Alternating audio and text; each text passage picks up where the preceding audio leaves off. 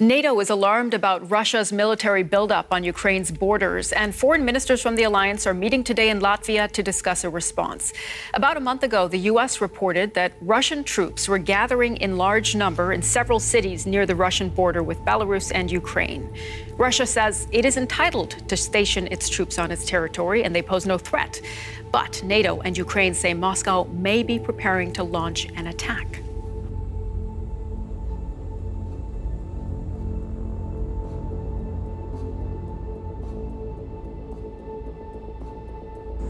Ukraine responded with its own show of force, military exercises in its border region. We have complete control over our borders, and we are fully prepared for any escalation.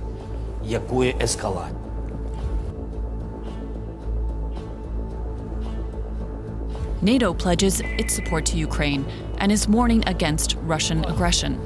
It is also clear that if Russia uses force against Ukraine, uh, that will have costs, that will have consequences. Tensions are rising between Russia and the West over Kyiv's renewed bid to join the NATO military alliance. For the Kremlin, any expansion of military aid to Ukraine is a red line. We can't ignore these threats to the security of Russia. We will react to them as appropriate, adequately to the situation.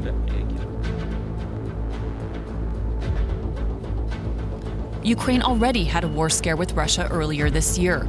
In April, Russia deployed tens of thousands of troops, aircraft, and missiles within striking distance of Ukraine. Moscow called it a military exercise, and after weeks of posturing, said the troops were being withdrawn. Despite several attempts at peace talks, it's a fight with no end in sight. President Biden warning Vladimir Putin a Russian invasion of Ukraine would bring swift and severe costs. Russia will be held accountable if it invades, and it depends on what it does. It's one thing if it's a minor incursion, and then we end up having a fight about what to do and not do, et cetera. Well, let me tell you about Vladimir Putin. He's a poker player, and he's cunning, he's opportunistic, and he is aggressive. And he looks for tells. So I'm sure he was watching exactly what the president said yesterday. He also can smell weakness, and he views President Biden as weak and ineffective. First of all, the Ukrainians are freaked out about this. This is something that President Biden seems to do with troubling frequency. Say one thing and then have to come back and clean it up and say, no, no, what we really meant was this. Vladimir Putin respects strength, not statements.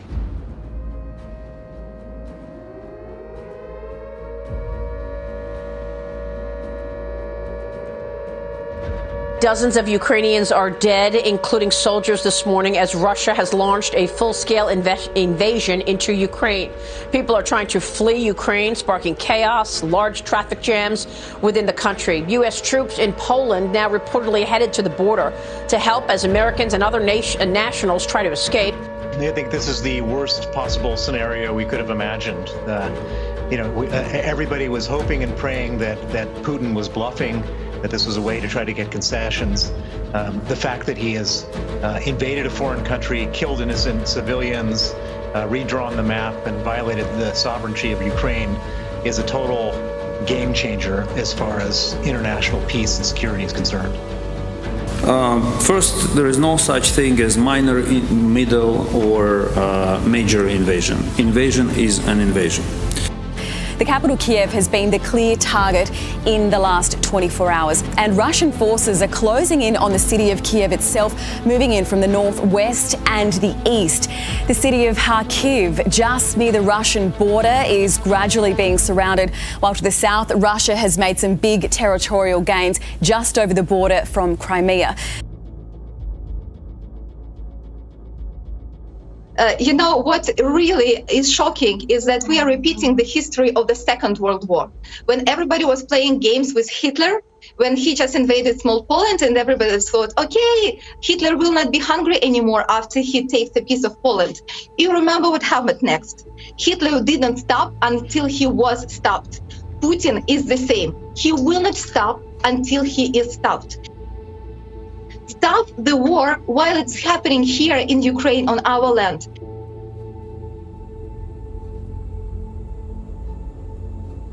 This aggression cannot go unanswered. If it did, the consequences for America would be much worse. America stands up to bullies. We stand up for freedom. This is who we are. Our forces are not and will not be engaged in the conflict with Russia in Ukraine. Our forces are not going to Europe to fight in Ukraine. I would feel that I'm betrayed, and the world is just running, falling into into into the hell. And this is just cat- catastrophe, not only for Ukraine, but for the whole world. This is the collapse of democracy. Right now, again, we are ready to die for the sake of our freedom and independence, independence, and just to be Ukrainian. We will do everything is possible to survive, yes, and to help the world to, to stop Putin. But we need your help too. We, we should do this together. We need peacekeepers to make peace here from the West. Because what Putin says, he is doing peacekeeping here or something. Mm-hmm. He is killing us and says because he brings peace to Ukraine, right? Stop him, please. Mister President Biden, if you stop Russian aggression, if you stop aggression of Vladimir Putin right now, with a very serious, with a very concrete decision to intervene immediately with all the needed forces and prevent the genocide and prevent catastrophe and prevent the Third World War, you will be the best man in the world. You will be a person who will be a part of big history. The president who stopped the global catastrophe, who prevented the collapse of democracy in the world, the collapse of humanity. Today, yes, how you behave. Because if you wait for some more days or some more weeks, that will be collapse. That will be, you will be defeated. We will go down, all of us. I mean, all of us in the world. The fact that the Ukrainian people have fought this long and have been successful this long in holding back the Russian army, well, that's a sign of leadership, folks. It's a lot better than what we got. Всім добрий вечір. Лідер фракції тут, голова Офісу Президента тут, прем'єр-міністр Шмигаль тут, Подоляк тут, президент тут. Всі ми тут, наші військові тут, громадяни суспільства тут, всі ми тут. Захищаємо нашу незалежність, нашу державу. Так буде і далі.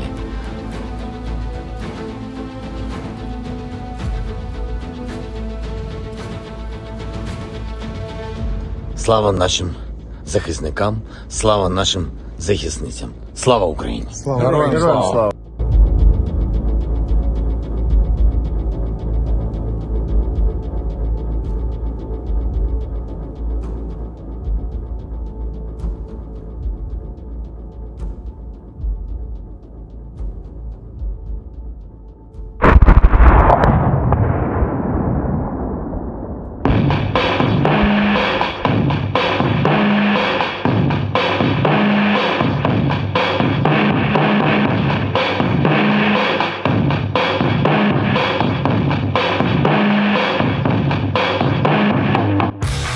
Welcome back to the show, folks. Uh, as you can imagine, and as per usual, I've got plenty to say about this whole Ukraine thing, right? You've been waiting for it, right?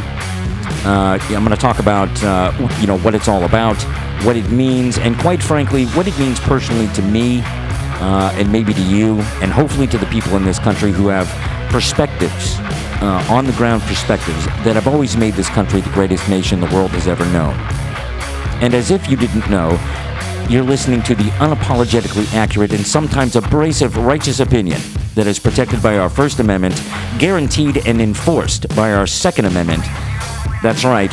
Welcome to another episode of The Last Stand, folks. The first and last bastion of freedom of speech and the righteous opinion of yours truly. I'm Wild Bill of the Wild Bill fame. Uh, buckle up and hold on to your butts, folks, because it's time to put righteous boot to communist ass. This one's going to go long, folks, because I want to try and navigate some of the history, some of the differing points of view that uh, that the American people have had about Russia's aggression into Ukraine, uh, the Ukraine people, the national interest of America, or our perception of our national interest uh, here in America, and whether or not we ought to be doing more for the government and the people of Ukraine. But of course, before we get into all of that, we have the listener report to get into. It's always a good time with the listener report, isn't it? Things have changed here and there, and of course, we have yet another new listener to the show who obviously wasn't allowed to go to the pub and decided to tune in. So, without further ado, buckle up, hold on to your butts, let's get into it.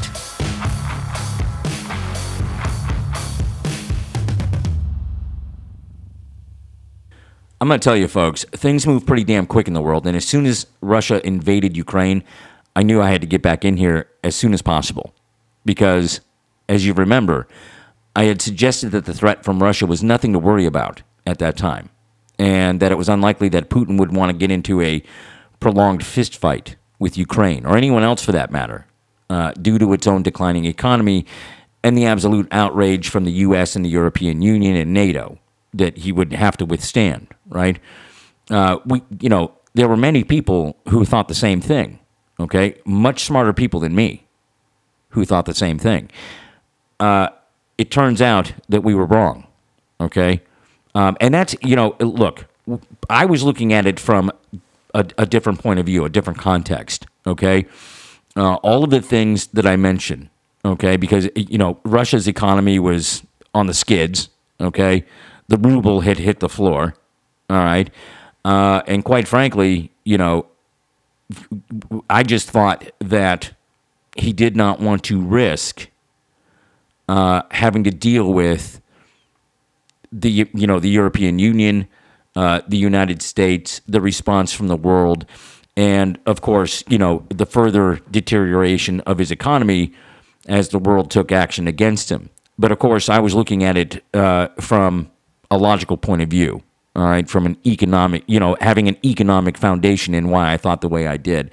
Uh, what I failed to do was look at it from a historical context, okay, a- and even recent history, going back to uh, twenty fourteen and before, as Russia took bite after bite of Ukraine and that region, okay. Now, the Biden administration, to its credit, had been warning of a possible invasion since at least December of two thousand twenty-one, right? Uh, and, of course, we were threatening the use of sanctions to stop any invasion, okay? But, of you know, of course, being as short-sighted as the left is, the Biden administration failed to do anything concrete to deter Vladimir Putin from invading Ukraine. And at every step of the way, for a good while, and even to, to today, I think. It seems that Biden's policies and responses to this invasion are what I would characterize as too little, too late. Russia had been amassing troops and tanks on the border of Ukraine for quite some time, all right, in two thousand twenty-one, claiming that it was, you know, conducting military exercises and wargaming uh, in Belarus. Now, I think we can all say that Russia and Belarus had been lying about the whole reason why there were so many troops on the border region around Ukraine. All right? Vladimir Putin lied. And uh, like I said, a lot of us were bamboozled by the whole thing. Okay? Even in the press that reported on the Russian troop movements uh, as being part of a military training exercise conducted by Russia. Okay? And of course, as the concern over Russian troop buildups around Ukraine increased, and many of us believe that as we uncovered Putin's statements and assertions about the buildup, that Russia was, you know, kind of saber-rattling, okay, demanding, uh, making demands of NATO and the West in general. As it became apparent that Putin's true reasons for troop and military assets around Ukraine were anything but a military exercise or even a demonstration or a protestation to NATO in that region, Ukraine's voice in Vladimir Zelensky became louder in its concerns, and its predictions became truer each passing day. And here we are today, folks, okay? We're fifteen days into an invasion into Ukraine by Russia, okay? And, you know, when that happened, it didn't take long for us to realize that Putin's ambitions in the region have nothing to do with its own national security or even its adversity to any kind of NATO expansion. Okay? Now, a lot's changed since the beginning of the invasion, and there's been a few surprises uh, along the way. And, of course, the longer that this goes on, the more painful things become here at home. There's very concrete reasons as to why we're dealing with the inflation and the increases in costs from everything from soup to nuts, okay? And it has everything to do with the short-sightedness and the ideological madness that is the Democrat Party, okay? And, of course, you know, to understand why Putin is moving so aggressively and, and maniacally in Ukraine and always seems to be two steps ahead of any U S, NATO, or U N response, we really have to go back in time to when the Soviet Union existed as a communist power in the world and as an enemy to all that represented liberty and prosperity. Now, I'm going to dig into this as much as I can, okay? That, and that's why I say this is going to go long, all right? Uh, but we really need to understand what's truly being played out here, and I really want to ask, uh, you know, questions about, you know, where American opinion is about Ukraine and what we're doing, Uh, and what people think we ought to be doing, and and quite frankly, you know, people's opinions about what we ought not to be doing, okay? And and as per usual, I'm going to give you my honest opinions as as to what we're doing, why we're doing it, or what we're not doing, and why we're not doing it. Uh, and I want to expose the absolute hypocrisy and the cowardice of the left in this administration, from my perspective, okay? Uh, and honestly, you know, there's some people on the right as well that's going to fit right into that, okay? Uh, but first, as as promised, I'm going to get into, that's right, the listener report. Now, I can't tell you to this day the real numbers of people listening to the show. The analytic features on this program only deals with percentages, okay? Uh, and, and the only numbers that I ever get to see are in a range, you know, within a range of time, okay? How many listeners did I have in this period of time? How many listens did I get in this period of time? So, you know, we could be talking about one hundred listeners. We could be talking about thirty-five listeners, uh, you know, maybe one in each state. I don't know. Who knows? But I want to say to anyone and everyone who is listening into the show, thanks for listening in, okay? Uh, you know, aside from enjoying doing this, uh, this podcast here, it's been kind of a kind of a blast to kind of watch the analytics in this thing uh, go back and forth. And, um, you know, there's people that are, you know, from my perspective, there's people that are actually participating in the world and actually listening to what I have to say, which is always a, a it always blows my mind that anybody would listen to what I have to say. Okay. Uh, you know, who am I? Right. But anyway, thanks for listening in, you know, folks. And uh, of course, big booyah to the latest addition to uh, the listeners in the world. Uh, this is a country in, in the United Kingdom, of all places, okay? I, I guess it shouldn't surprise me, seeing as how Ireland, uh, you know, got onto the boat here. And like I said, as per usual, I want to talk about some history and some other interesting tidbits of information about, you know, various countries and places that pop up on the analytic mechanism here. So without further ado, let's talk about Scotland. Right? Big booyah for Scotland, folks. Um, now, I, I'll tell you, my mother's side of the family claims some Scot heritage, okay? Now, I know almost nothing about that side of the family, except to say that I think it's from my mother's father's side of the family, okay? Because I want to say that my mother's mother was Irish, all right?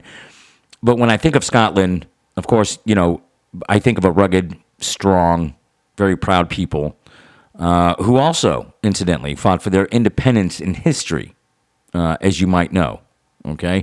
Uh, I think the most famous portrayal of all of that was in the Mel Gibson uh, cinematic drama action film called Braveheart, okay? Uh, but I also tend to think of the the funny things that I've seen uh, come out of Scotland, uh, and, my, of course, my favorite video clip uh, coming out of Scotland. It's hilarious. Hey, what are you saying? Why can I not get a boyfriend? Because I'm not letting you get a boyfriend. Why not? Because you're not getting one. Dad, Dad. I'm not a boyfriend if I want to get a boyfriend. Daddy will break his legs. No. Yes, I will. Dad, I'm... And guess what will happen after that? What? See your boyfriend's daddy? Mm-hmm. Daddy will take him hostage and keep him in a cupboard. Dad, listen. I want a boyfriend. I want a boyfriend. I'm getting a boyfriend. You're not getting a boyfriend. You're going to be Dad! a nun. You're going to be a nun. You're going to work for Jesus. No, I'm not. I'm going to get a boyfriend. They're who you're going to work for. No, I'm not. They're who you're going to work for. I never want one. End of story. Hey! That's hilarious. That's hilarious. Uh... This the little Scottish girl wants a boyfriend and she wants it now, right? Daddy? Uh-uh. Not happening. You've probably seen the video uh, out there. It's hilarious. Uh, but uh, but anyway, uh, I want to talk about Scotland and some of the interesting tidbits of information and history uh, that I found about uh, Scotland uh, when I started looking some things up. Uh, so uh, let's get right into it. Scotland is, I'm going to sound like Kamala Harris here. Scotland uh, is a country inside of the United Kingdom, all right? Uh, covering the northern third of the island of Great Britain, mainland Scotland has a ninety-six mile border with England to the southeast and is otherwise surrounded by the Atlantic Ocean to the north and the west, the North Sea to the northeast, and the Irish Sea to the south. The country also contains more than seven hundred ninety islands, principally in the archipelagos of the Hebrides and the Northern Isles. Most of the population, including the capital of Edinburgh, is concentrated in the Central Belt. That's the plain between the Scottish Highlands and the Southern Uplands in the Scottish Lowlands. Scotland is divided into thirty-two administrative subdivisions or local authorities known as council areas. Glasgow City is the largest council area in terms of population, with Highland being the largest in terms of area. Limited self-governing power covering matters such as education, social services and roads and transportation is all devolved from the Scottish government to each subdivision. Scotland is the second largest country in the United Kingdom and accounts for eight point three percent of the population, Uh, according to data in a two thousand twelve study. The Kingdom of Scotland emerged as an independent sovereign state in the ninth century and continued to exist until seventeen oh seven.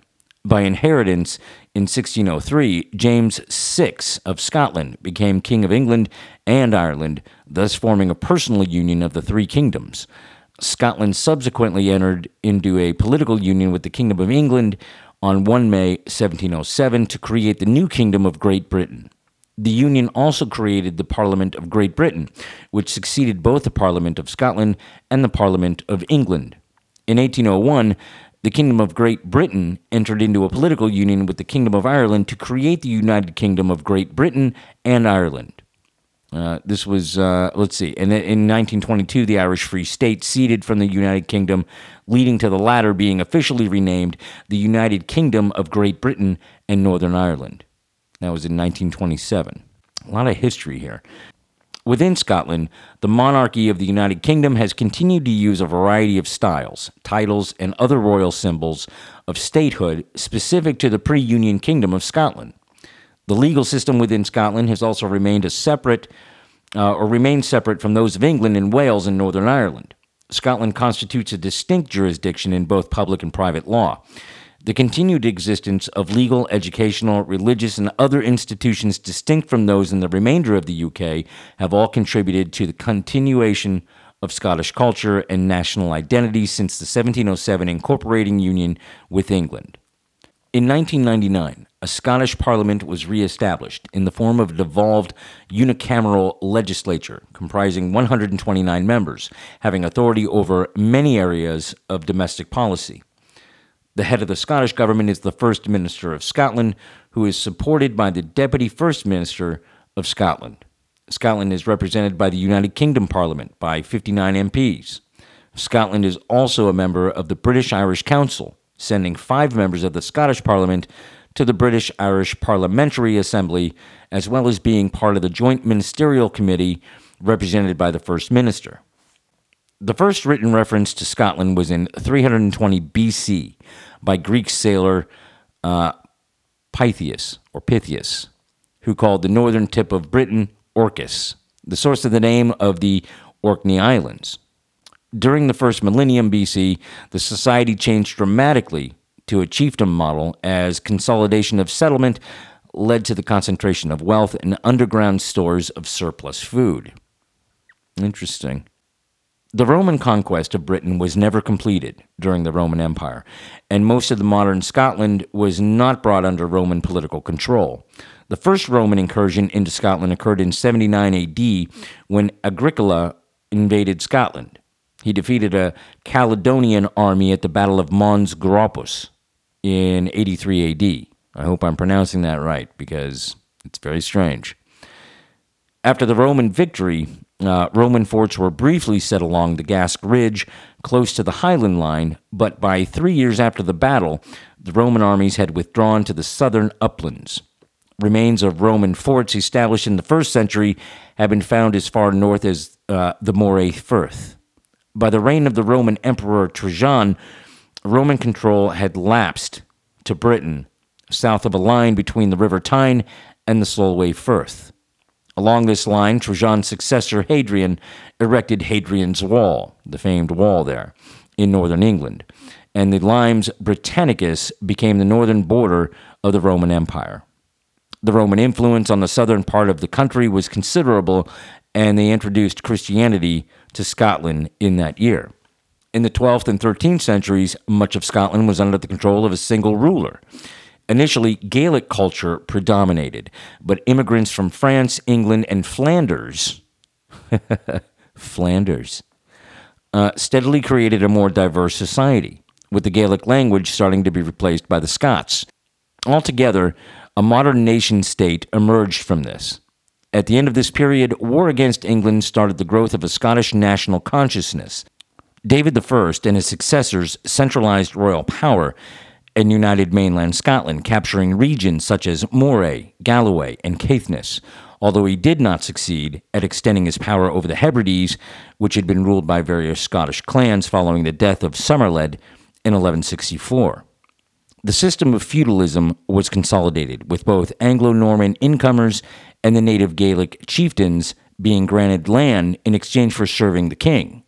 The complex relationship with Scotland's southern neighbor over this period is characterized by Scottish kings making successful and unsuccessful attempts to exploit English political turmoil, followed by the longest period of peace between Scotland and England in the medieval period from twelve seventeen to twelve ninety-six.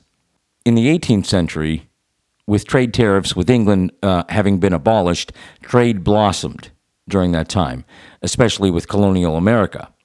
The clippers belonging to the Glasgow tobacco lords were the fastest ships on the route to Virginia. Until the American War of Independence in seventeen seventy-six, Glasgow was the world's premier tobacco port, dominating world trade. The Scottish Enlightenment and the Industrial Revolution turned Scotland into an intellectual, commercial, and industrial powerhouse.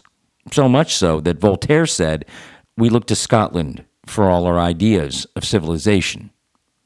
With the demise of Jacobitism and the advent of the Union, thousands of Scots, mainly lowlanders, took up numerous positions of power in politics, civil service, the army, and the navy, uh, also in trade, economics, colonial enterprises, and other areas across the nascent British Empire.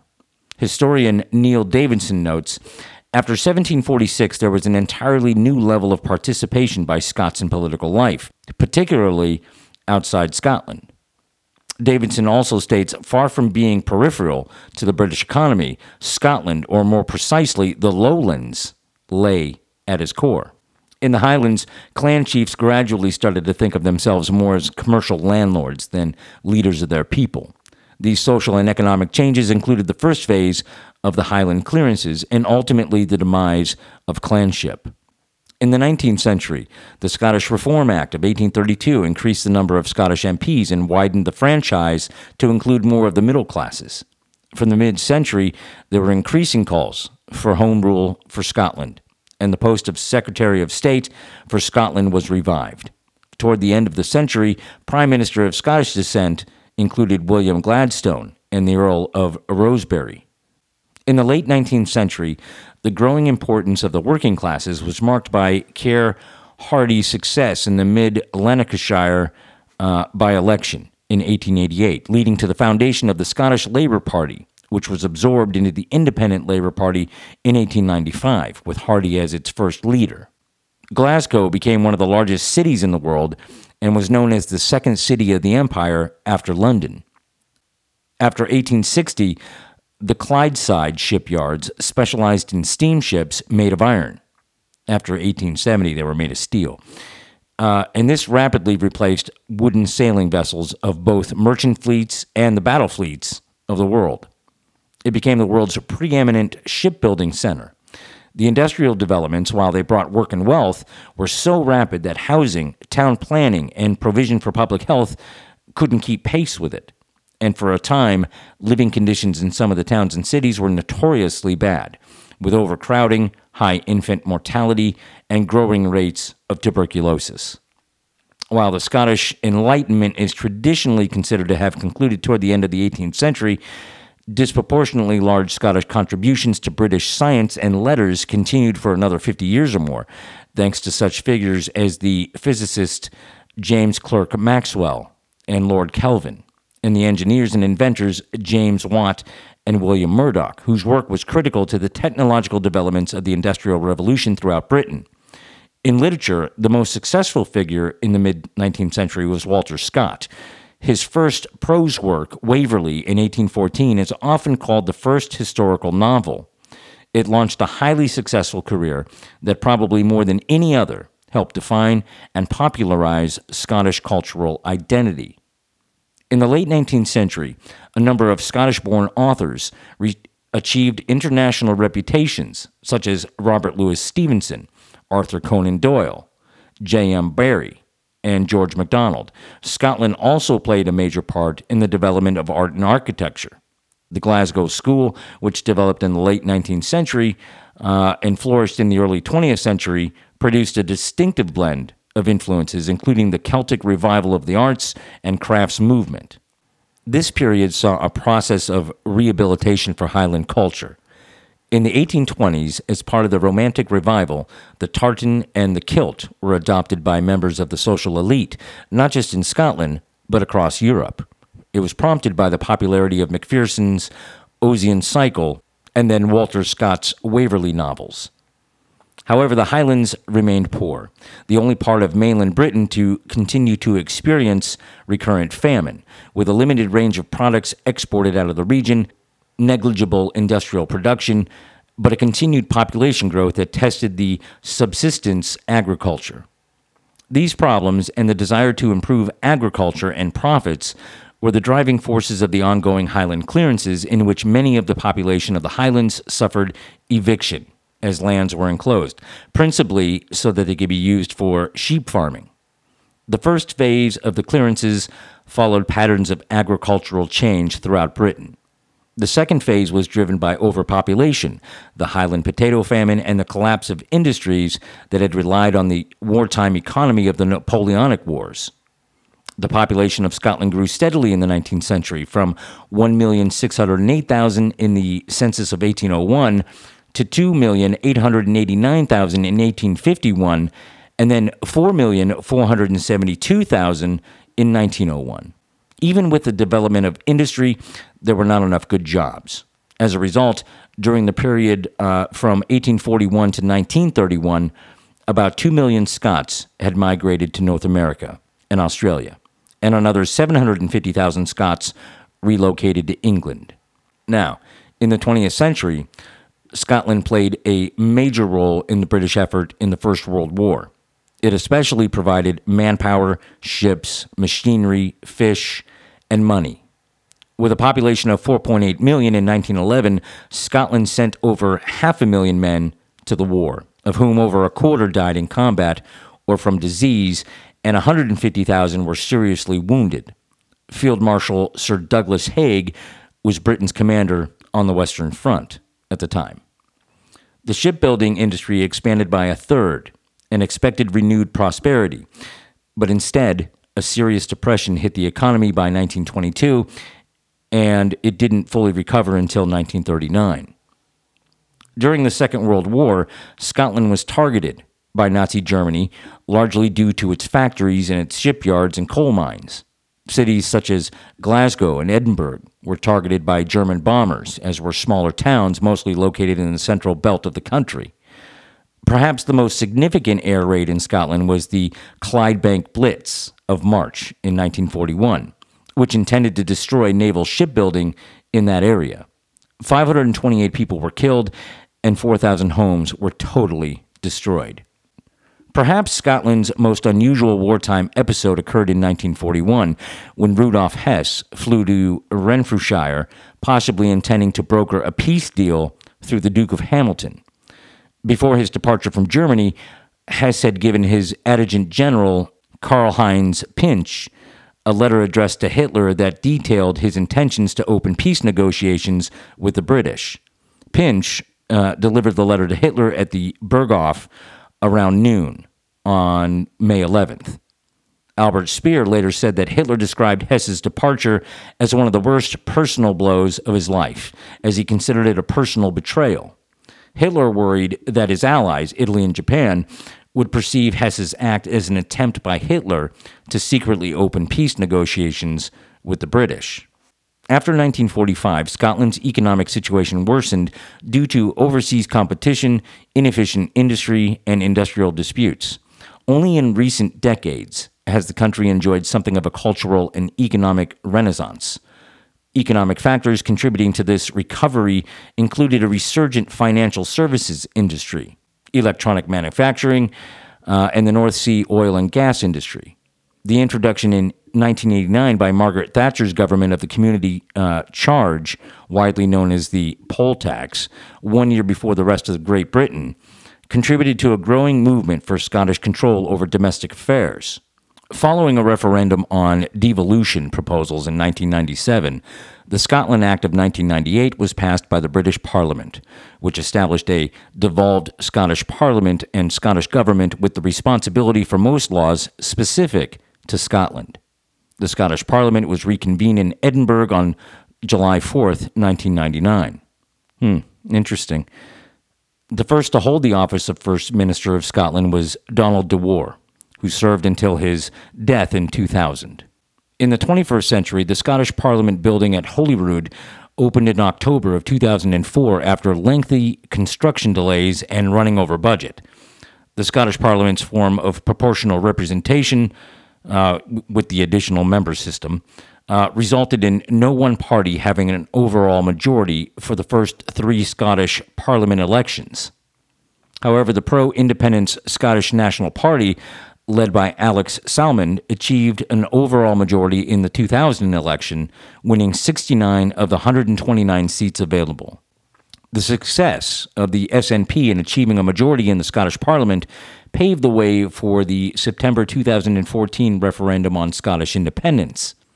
The majority voted against the proposition, with fifty-five percent voting no to independence. More powers, particularly in relation to taxation, were devolved to the Scottish Parliament after the referendum, following cross-party talks in the Smith Commission. Now, that was the formation of Scotland from its uh, very early years uh, throughout uh, the nineteenth, the twentieth, and the twenty-first century, which, interestingly, I, you know, look, I find it interesting that in the twenty-first century they were talking about pro-independence uh, and the Scottish National Party talking about independence. Uh, in the twenty-first century, folks, that's very interesting. Now, what's the weather like in Scotland? Well, I'm going to tell you. The climate of most of Scotland is temperate and oceanic and tends to be uh, very changeable, right?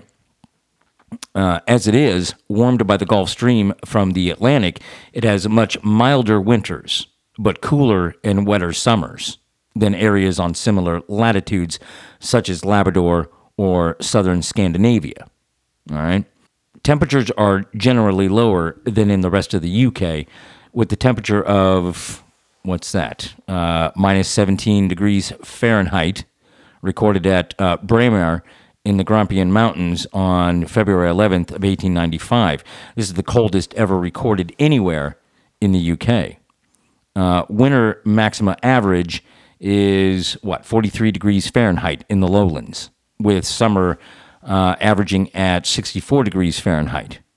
The highest temperature recorded was thirty-two point nine degrees Celsius, which translates to ninety-one point two degrees Fahrenheit.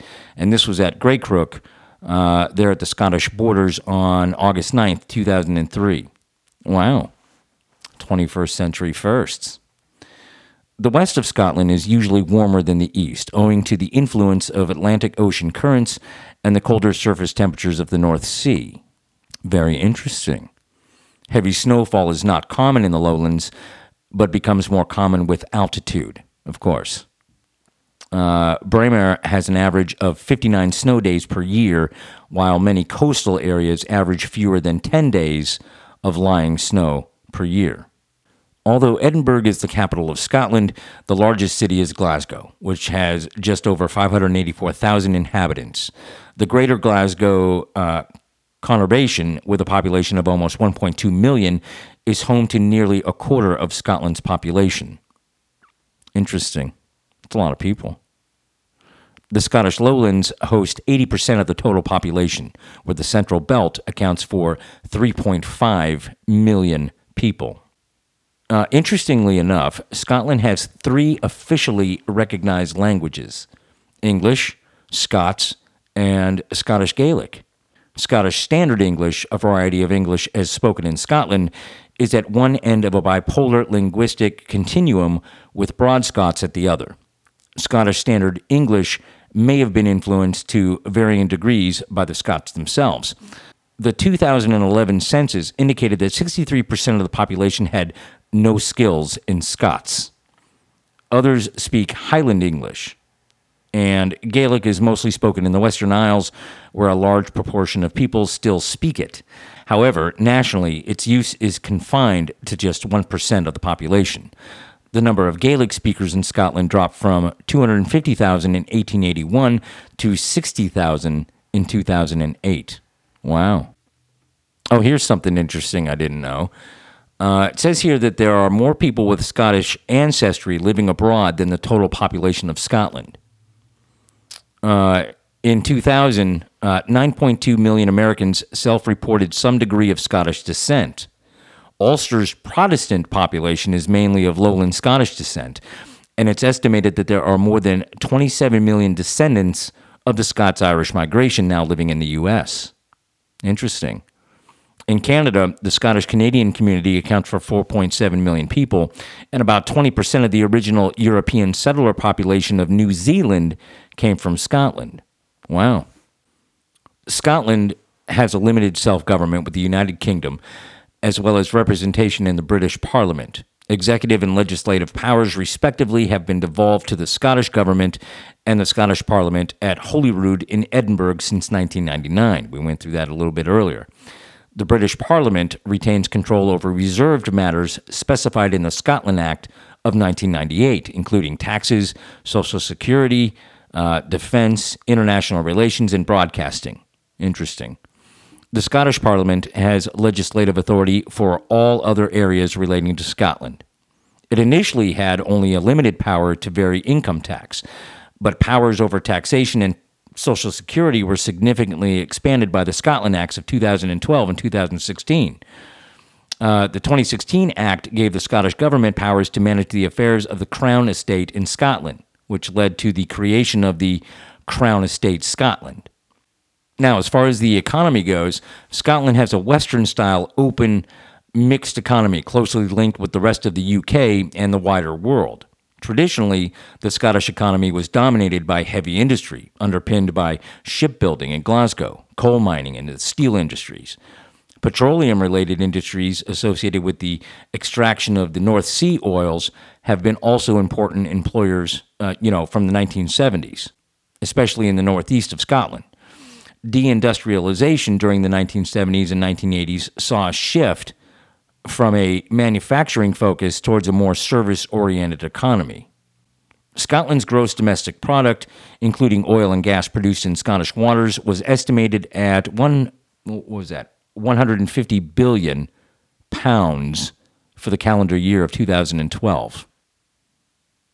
In twenty fourteen, Scotland's per capita G D P was one of the highest in the E U. As of April twenty nineteen, the Scottish unemployment rate was three point three percent, below the U K's overall rate of three point eight percent, and the Scottish employment rate was seventy-five point nine percent. This may come as a surprise. Uh, whiskey is one of Scotland's more known goods of economic activity.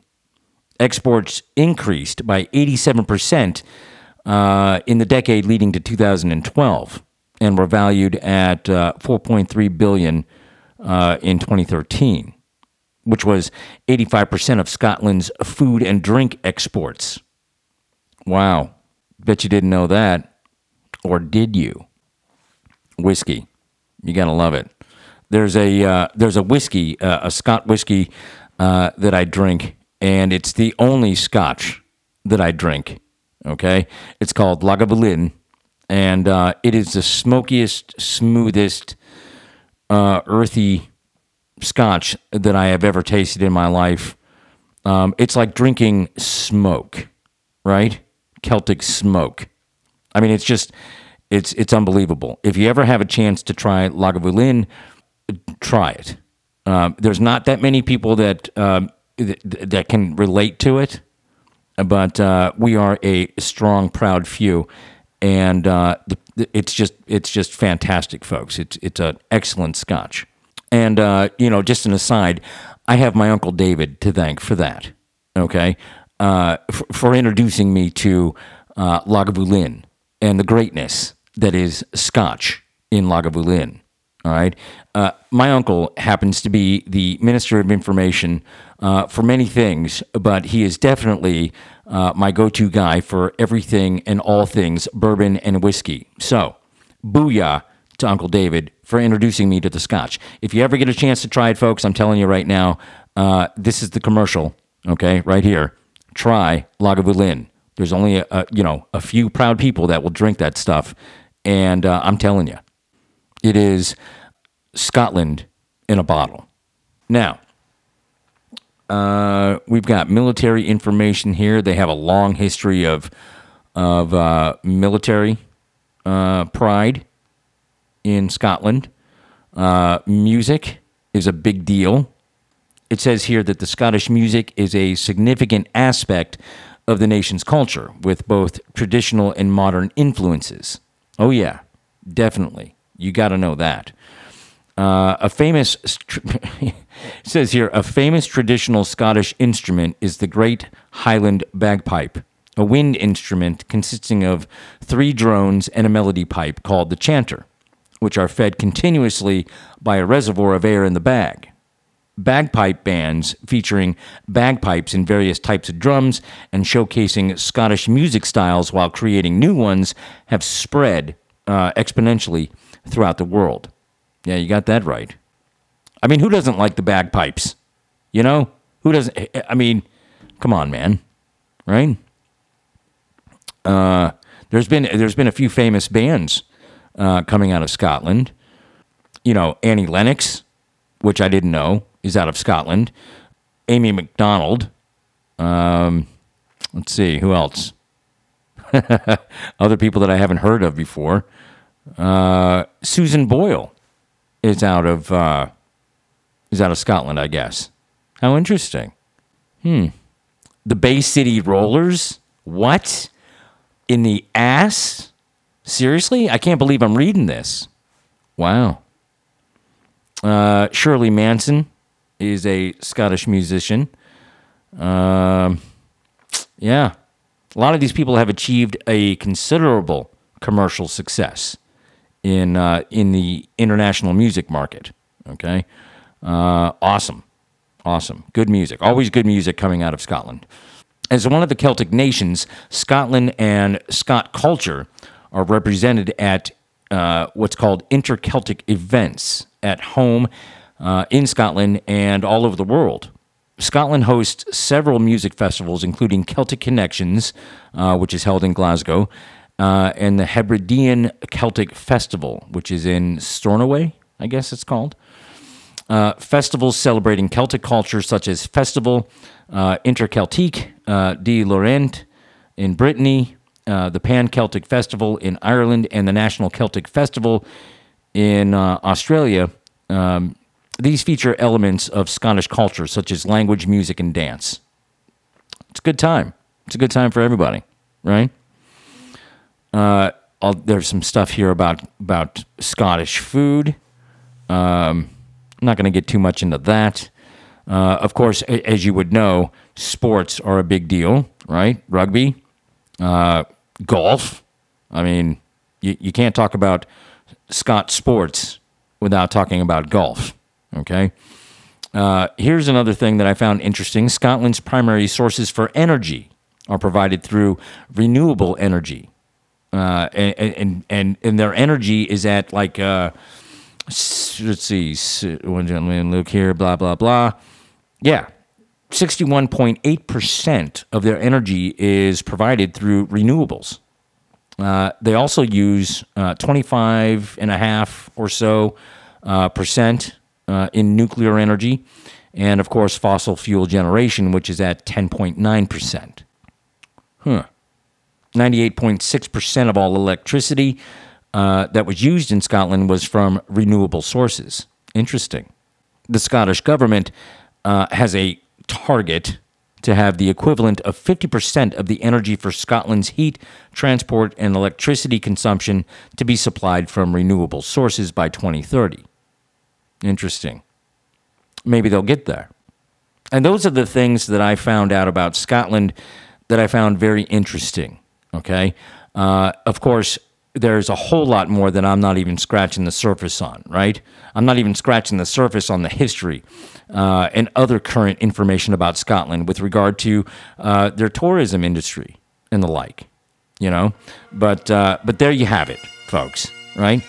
Uh, I may have told you this before, but Ireland is uh, the one place that I want to visit the most. But I'm going to tell you, Scotland is definitely right next to that in places that I want to visit. And, uh, you know, perhaps one day I will.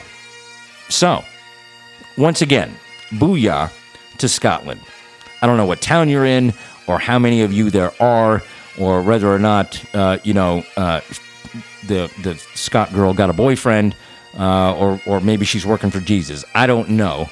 But high or low, welcome to the show, Scotland. As with all the Celtic nations, you have a history that is proud and a future that is guaranteed. Wow, would you look at the time, folks? We're already about an hour into this episode, and uh, we've still got a lot to get to, okay? So uh, as per usual about this time, I'm going to take a break and uh, take care of business. And uh, queue up the next segment. So we're going to be talking about Ukraine, uh, the Russian invasion into Ukraine, and what that means, or at least what it means to me and what's been going on here lately. Um, things have been changing rapidly since the twenty-fourth of February. So uh, don't go away. Uh, I'll be right back, folks.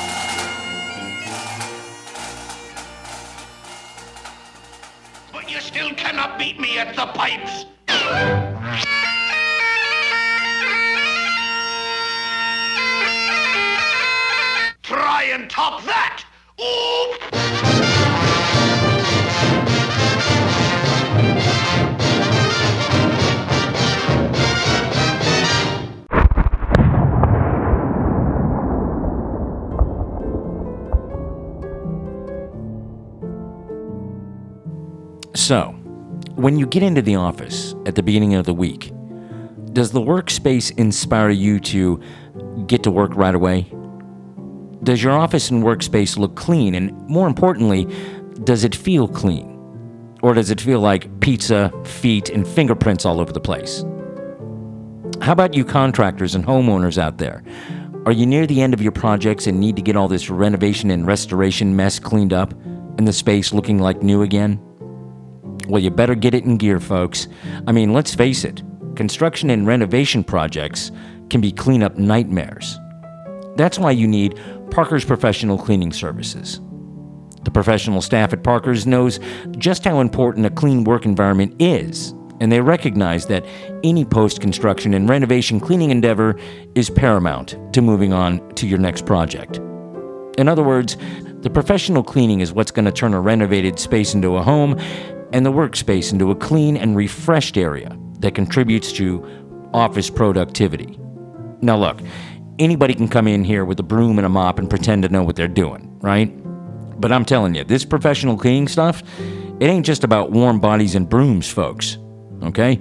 The staff at Parker's Professional Cleaning Services reviews the space, develops a strategy to perform the job, and wastes no time in getting at removing dirt, sanitizing, vacuuming, mopping, you know, cleaning areas that rarely receive the attention that they require.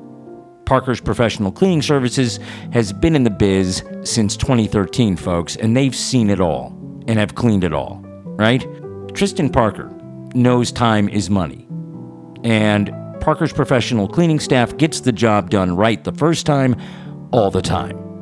So if you're looking for a top-tier professional cleaning service in Gaston County, North Carolina, and the surrounding areas, whether it's for a weekly office cleanup or for a post-renovation project, call Tristan Parker of Parker Professional Cleaning Services at seven oh four, eight eight three, five four one four.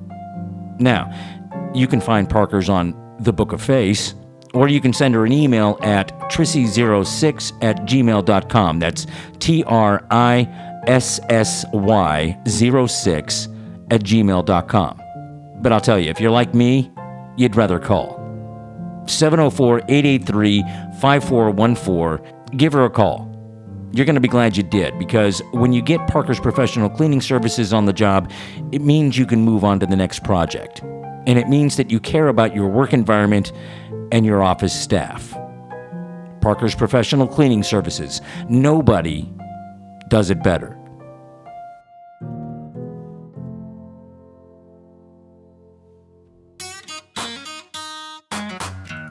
Hey folks, it's me again.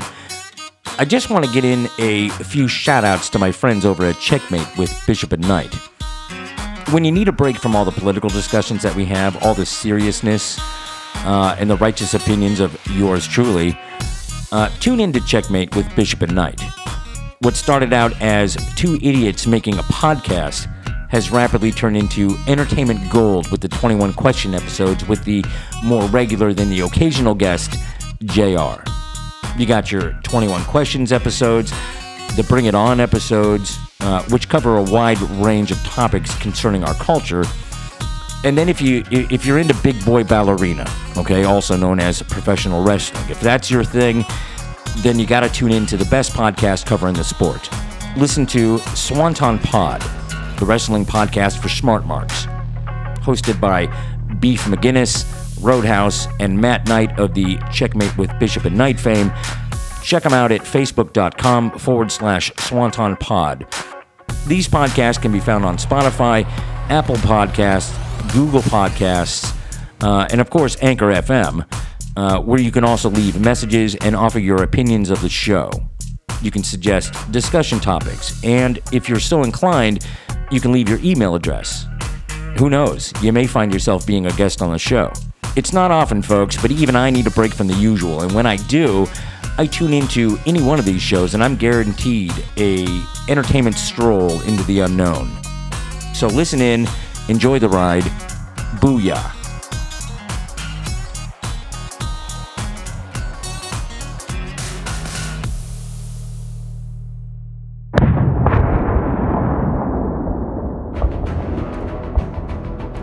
And I'm back. And you're back.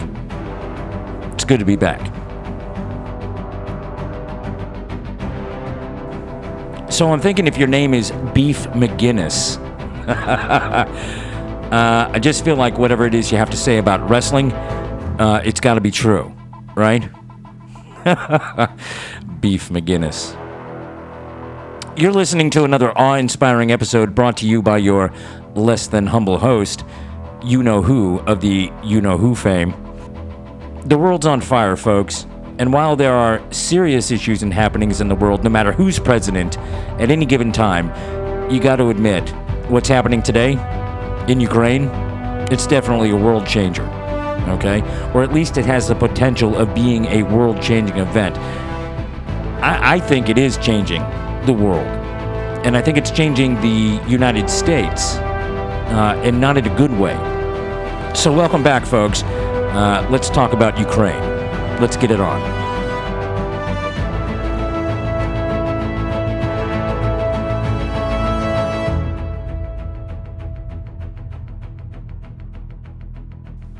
So here we are, folks. W- what is it now? Almost a full month into the war in Ukraine. Uh, and that's what it is, folks. It's a war. And what we seem to be avoiding here Uh, these days is the realization or recognition that we are at war. We're at war. It's pure and simple. We were at war the minute Putin crossed the line and threatened every nation state that interfered in his brutal takeover of the sovereign Ukraine people with a nuclear option.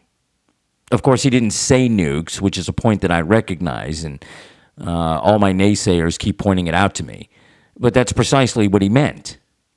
But then again, some of these same people are the ones who still think we're not in a war with Russia, and that by virtue of any direct action to save Ukraine, we're risking actual war in World War Three with another nuclear power, which is precisely what Putin counted on.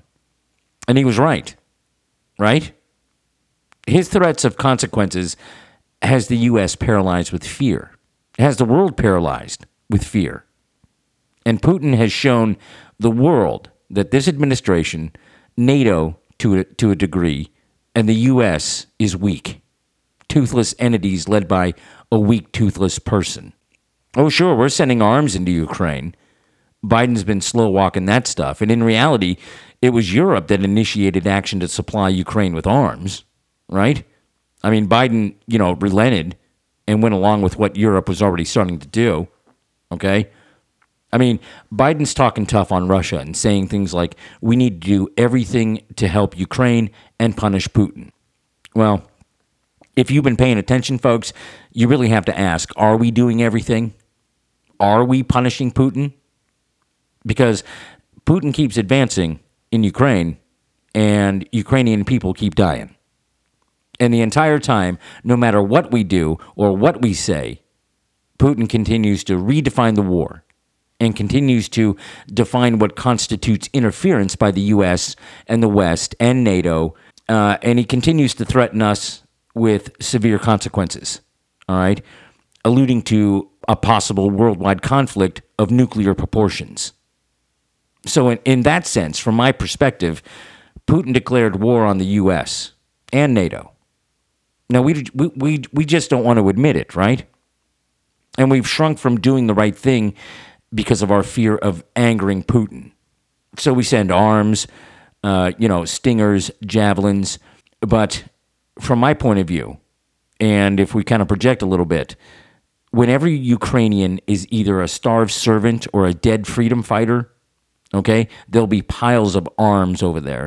And we'll tell ourselves that we did the best we could, but we averted World War, okay? A lot of people think World War Three is a certainty if we take on Putin. Now, almost a month in, and Putin and the Russian army continue to close in on Kyiv and President Zelensky, murdering thousands and displacing millions of Ukrainians every mile he advances. He continues to threaten the West, NATO, and the U S, and other countries, most recently Finland and Sweden, for crying out loud. So we up the shipment of arms into the western end of Ukraine through Poland or through other countries. And, uh, you know, Poland, to its eternal credit, has been accepting millions of Ukrainians into its country. And most recently attempted to give Ukraine mig twenty-nines. I mean, Poland's really been a bulldog in this thing. But once again, the U S and this administration have shown their true colors, you know, citing problematic and impossible logistical issues as well as political ones. The plan to get Ukraine jets is untenable, as proclaimed by the Pentagon, or what I like to call the Puzzle Palace. Now, granted, these are the same dumbasses that gave us the Afghanistan withdrawal, okay? The transfer of jets is not untenable, folks.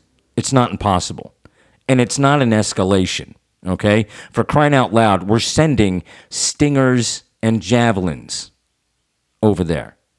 Thousands of rounds of ammunition, you know, times ten. Okay? It's not impossible to get them jets. D-Day, storming the beach in the face of withering machine gun fire by the Nazis, you know, American forces advancing on a fascist regime and taking France, that was supposed to be impossible. And yet, we did it. Zelensky continues to plead his case for intervention beyond Stingers and Javelins.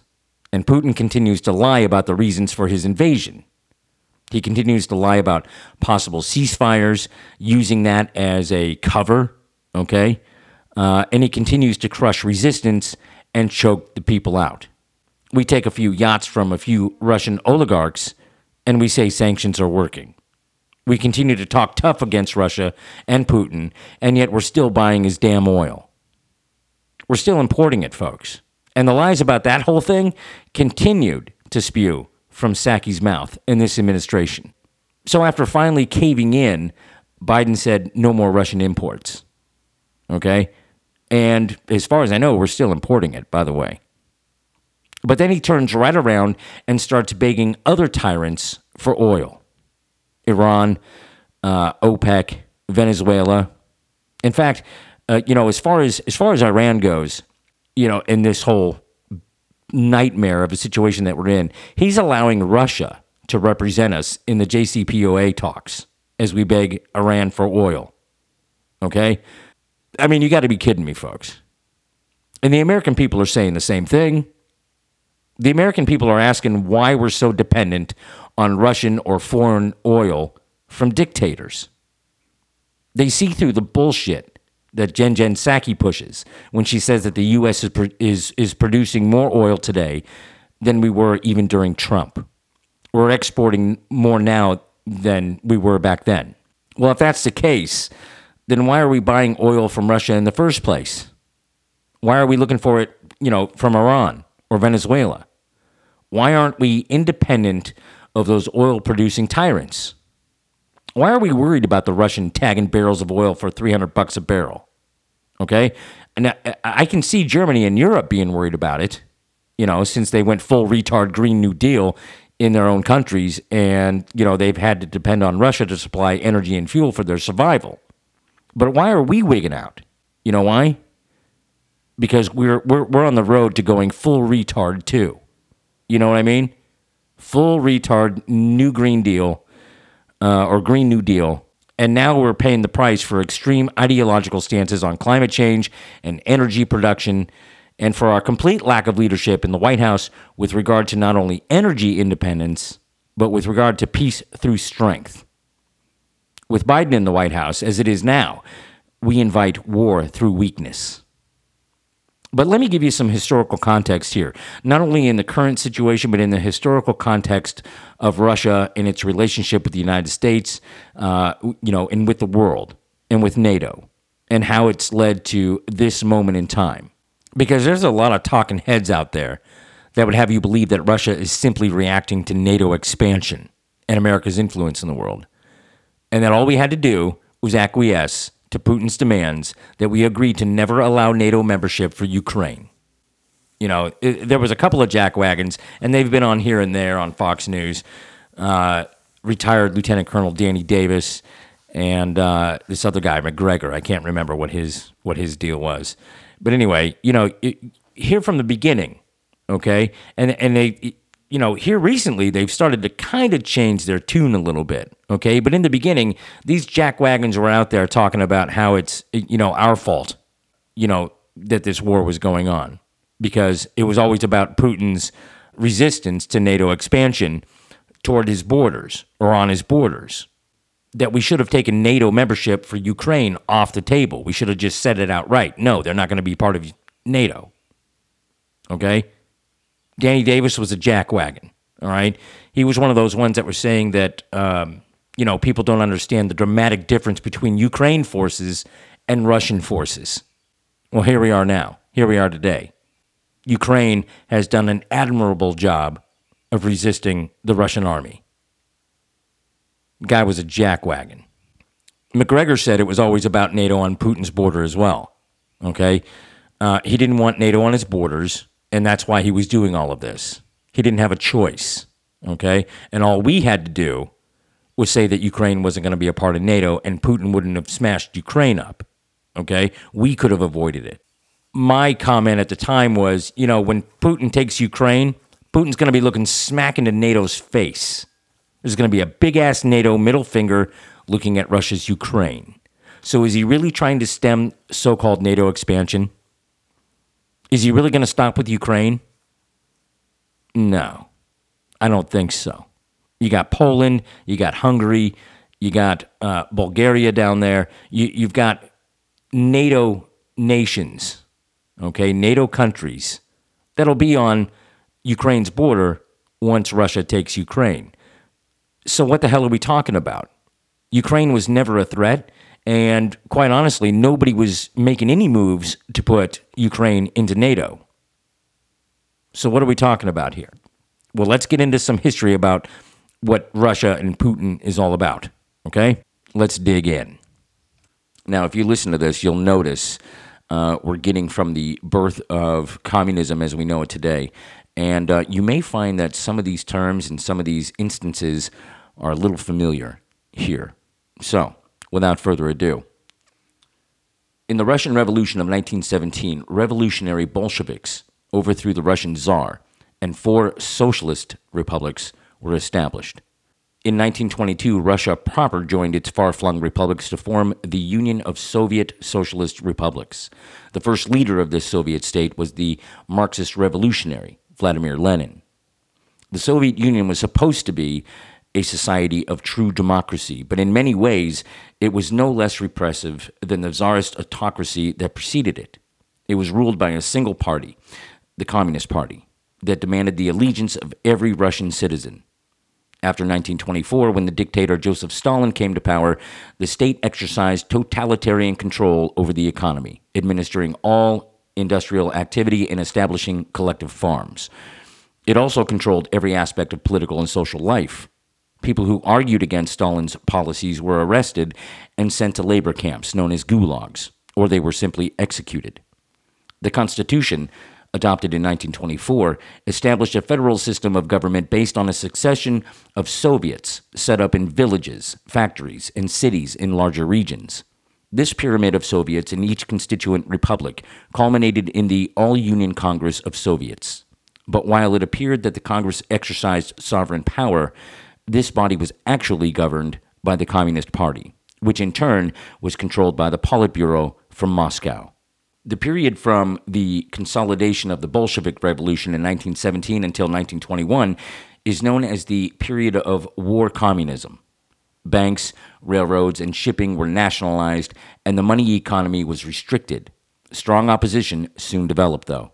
The peasants wanted cash payments for their products and resented having to surrender their surplus grain to the government as part of its civil war policies.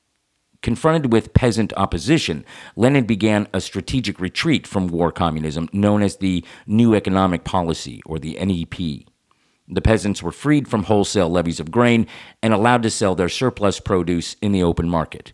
Commerce was stimulated by permitting private retail trading. The state continued to be responsible for banking, transportation, heavy industry, and public utilities. In other words, let the people have their little markets. We're going to control the entire country. While the Russian economy was being transformed, the social life of the people underwent equally drastic changes. From the beginning of the revolution, the government attempted to weaken patriarchal domination of the family.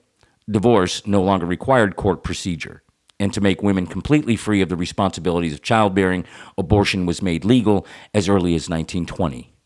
The emancipation of the women increased the labor market. Girls were encouraged to secure an education and pursue a career in the factory or the office.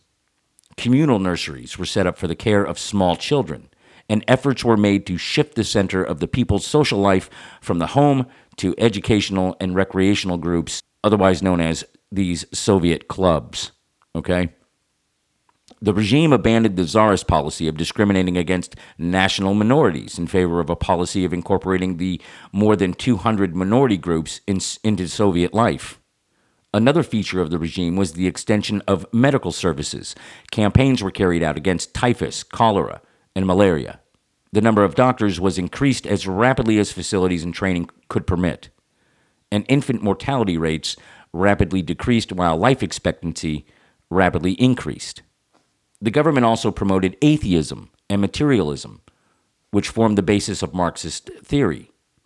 It opposed organized religion, especially in order to break the power of the Russian Orthodox Church, a former pillar of the old czarist regime and a major barrier to social change. Many religious leaders were sent to internal exile camps. Members of the party were forbidden to attend religious services. The education system was separated from the church. Religious teaching was prohibited except in the home, and atheist instruction was stressed in the schools. Although the left opposition among the communists criticized the rich peasants, or kulaks, who benefited, benefited from the N E P, the program proved highly beneficial and the economy was revived. The N E P would later come under increasing opposition from within the party following Lenin's death in early nineteen twenty-four. The years from nineteen twenty-nine to nineteen thirty-nine comprised a tumultuous decade in Russian history, a period of massive industrialization, internal struggles. At this time, Joseph Stalin established near-total control over Russian society, wielding unrestrained power unknown to even the most ambitious of czars. Following Lenin's death, Stalin wrestled for control of the Soviet Union with rival factions in the Politburo, like Leon Trotsky's faction. By nineteen twenty-eight, with the Trotskyites either exiled or rendered powerless, Stalin was ready to put a radical program of industrialization into action.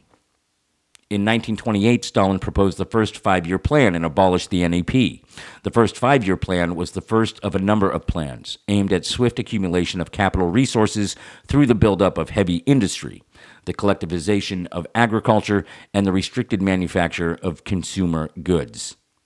With the implementation of the plan, for the first time in history, a government controlled all economic activity.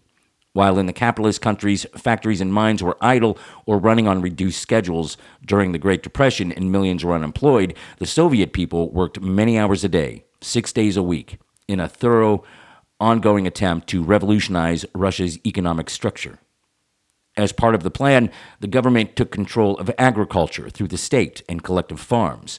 By a decree in February of nineteen thirty, about one million kulaks were forced off their land.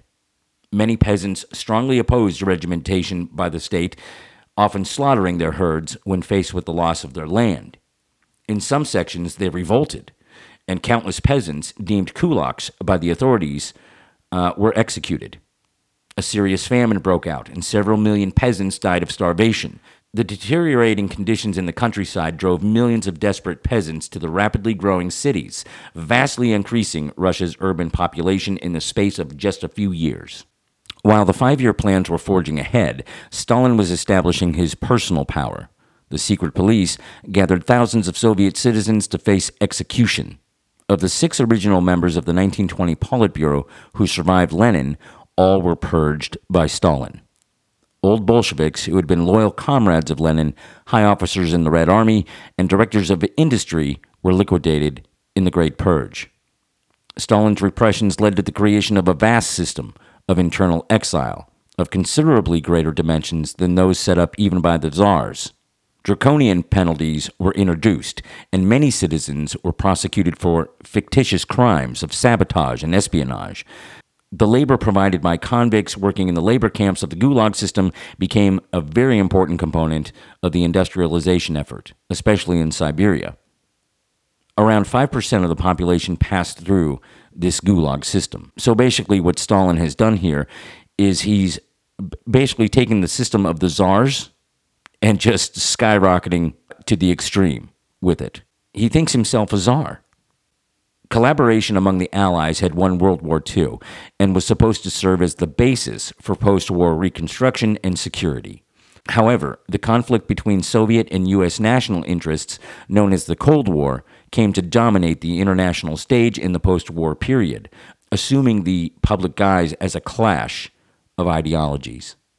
The Cold War emerged out of a conflict between Stalin and U S President Harry Truman over the future of Eastern Europe during the Potsdam Conference in the summer of nineteen forty-five. Russia had suffered three devastating Western onslaughts in the previous one hundred fifty years during the Napoleonic Wars, the First World War, and the Second World War, and Stalin's goal was to establish a buffer zone of states between Germany and the Soviet Union. Truman claimed that Stalin had betrayed the Yalta Agreement. With Eastern Europe under the Red Army occupation, Stalin was also biding his time as his own atomic bomb project was steadily and secretly progressing. In April nineteen forty-nine, the United States sponsored the North Atlantic Treaty Organization, or NATO, a mutual defense pact in which most Western nations pledged to treat an armed attack against one nation as an assault on all. Now, you'll you'll recognize that as the Article five uh, clause. The Soviet Union established an Eastern counterpart to NATO in nineteen fifty-five and dubbed, dubbed it the Warsaw Pact. The division of Europe into Western and Soviet blocs later took on a more global character, especially after nineteen forty-nine, when the U S nuclear monopoly ended with the testing of a Soviet bomb and the communist takeover in China. Vladimir Vladimirovich Putin was born on October seventh, nineteen fifty-two, in Leningrad, the Russian Soviet Union, now known as Saint Petersburg. He was the youngest of three children of Vladimir Spiridonovich Putin and Maria Ivanovna Putina. His grandfather, Spiridon Putin, was a personal cook to Vladimir Lenin and Joseph Stalin. Putin's birth was preceded by the deaths of his two brothers, Victor and Albert, born in the mid nineteen thirties. Albert died in infancy, and Victor died of diphtheria during the siege of Leningrad by Nazi Germany's forces in World War Two. Putin's mother was a factory worker, and his father was a conscript in the Soviet Navy, serving in the submarine fleet in the early nineteen thirties. Early in World War Two, his father served in the destruction battalion of the N K V D. Later, he was transferred to the regular army and was severely wounded in nineteen forty-two. Putin's maternal grandmother was killed by the German occupiers of Tver region in nineteen forty-one, and his maternal uncles disappeared on the Eastern Front during World War Two. On September first, nineteen sixty, Putin started at school number one ninety-three at Baskov Lane near his home. He was one of a few in the class of approximately forty-five pupils who were not yet members of the Young Pioneer Organization. At age twelve, he began to practice sambo and judo. In his free time, he enjoyed reading the works of Karl Marx, Frederick Engels, and Lenin. Putin studied German at Saint Petersburg High School and speaks German as a second language today. Putin studied law at the Leningrad State University, named after Andrei Zhdanov. It's now known as Saint Petersburg State University. He studied law at Leningrad State University in nineteen seventy and graduated in nineteen seventy-five. His thesis was on the most favored nation trading principle in international law. While there, he was required to join the Communist Party of the Soviet Union and remained a member until it ceased to exist when it was outlawed in August nineteen ninety-one. After Stalin's death in nineteen fifty-three, Soviet leaders denounced his brutal policies but maintained the Communist Party's power. They focused in particular on the Cold War with Western powers, engaging in a costly and destructive arms race with the United States while exercising military force to suppress anti-communism and extend its powers in Eastern Europe. In the power struggle that erupted after Stalin's death in nineteen fifty-three, his closest followers lost out. Nikita Khrushchev solidified his position in a speech before the twentieth Congress of the Communist Party in nineteen fifty-six, detailing Stalin's atrocities and attacking him for promoting a personality cult. As details of his speech became public, Khrushchev accelerated a wide range of reforms. Downplaying Stalin's emphasis on heavy industry, he increased the supply of consumer goods and housing and stimulated agricultural production. The new policies improved the standard of living, although shortages of appliances, clothing, and other consumer durables would increase in later years. The judicial system, albeit still under the complete control of the Communist Party, replaced police terror, and intellectuals had more freedom than they had before. In nineteen sixty-four, Khrushchev was ousted by the Communist Party's Central Committee, which charged him with a host of errors that included Soviet setbacks, such as the Cuban Missile Crisis and the deepening Sino-Soviet split. After a brief period of collective leadership, a veteran bureaucrat, Leonid Brezhnev, took Khrushchev's place. Now, if you'll remember, the Cuban Missile Crisis was basically, the down and dirty of it is this. The communists were looking to expand their influence and control in the world. So they were fixing to, to send missiles, okay, intercontinental ballistic missiles, into Cuba, okay? Of course, we couldn't have that uh, right there, just south of Florida. So John F. Kennedy, who was president at the time, basically stood up to Khrushchev, and a war of wills, if you will, uh, played out. Kennedy had brought our nuclear readiness status up to DEFCON two. The highest readiness being DEFCON one. In the end, Khrushchev blinked, and we avoided World War Three. Despite Khrushchev's tinkering with the economic planning, the economic system remained dependent on central plans drawn up with no reference to market mechanisms. As a developed industrial country, the Soviet Union by the nineteen seventies found it increasingly difficult to maintain the high rates of growth in the industrial sector that it had enjoyed in earlier years. Increasingly large investment and labor inputs were required for growth, but these inputs were becoming more difficult to obtain, partly because of the new emphasis on production of consumer goods. Although the goals of the five-year plans of the nineteen seventies had been scaled down from, from previous plans, the targets remained largely unmet. Agricultural development continued to lag during the Brezhnev years. Although certain appliances and other goods became more accessible during the sixties and seventies, improvements in housing and food supply were not sufficient. The growing culture of consumerism and a shortage of consumer goods inherent in a non-market pricing system encouraged pilferage of government property and the growth of the black market. But in contrast to the revolutionary spirit that accompanied the birth of the Soviet Union, the prevailing mood of the Soviet leadership at the time of Brezhnev's death in nineteen eighty-two was one of aversion to change. The foremost objectives of the Soviet foreign policy were the maintenance and enhancement of national security and the maintenance of hegemony over Eastern Europe. The Soviet Union maintained its dominance over the Warsaw Pact by crushing the nineteen fifty-six Hungarian Revolution, suppressing the Prague Spring in Czechoslovakia in nineteen sixty-eight, and supporting the suppression of the Solidarity movement in Poland in the early nineteen eighties. As the Soviet Union continued to maintain tight control over its sphere of influence in Eastern Europe, the Cold War gave way to détente and a more complicated pattern of international relations in which the world was no longer clearly split into two clearly opposed blocs in the nineteen seventies.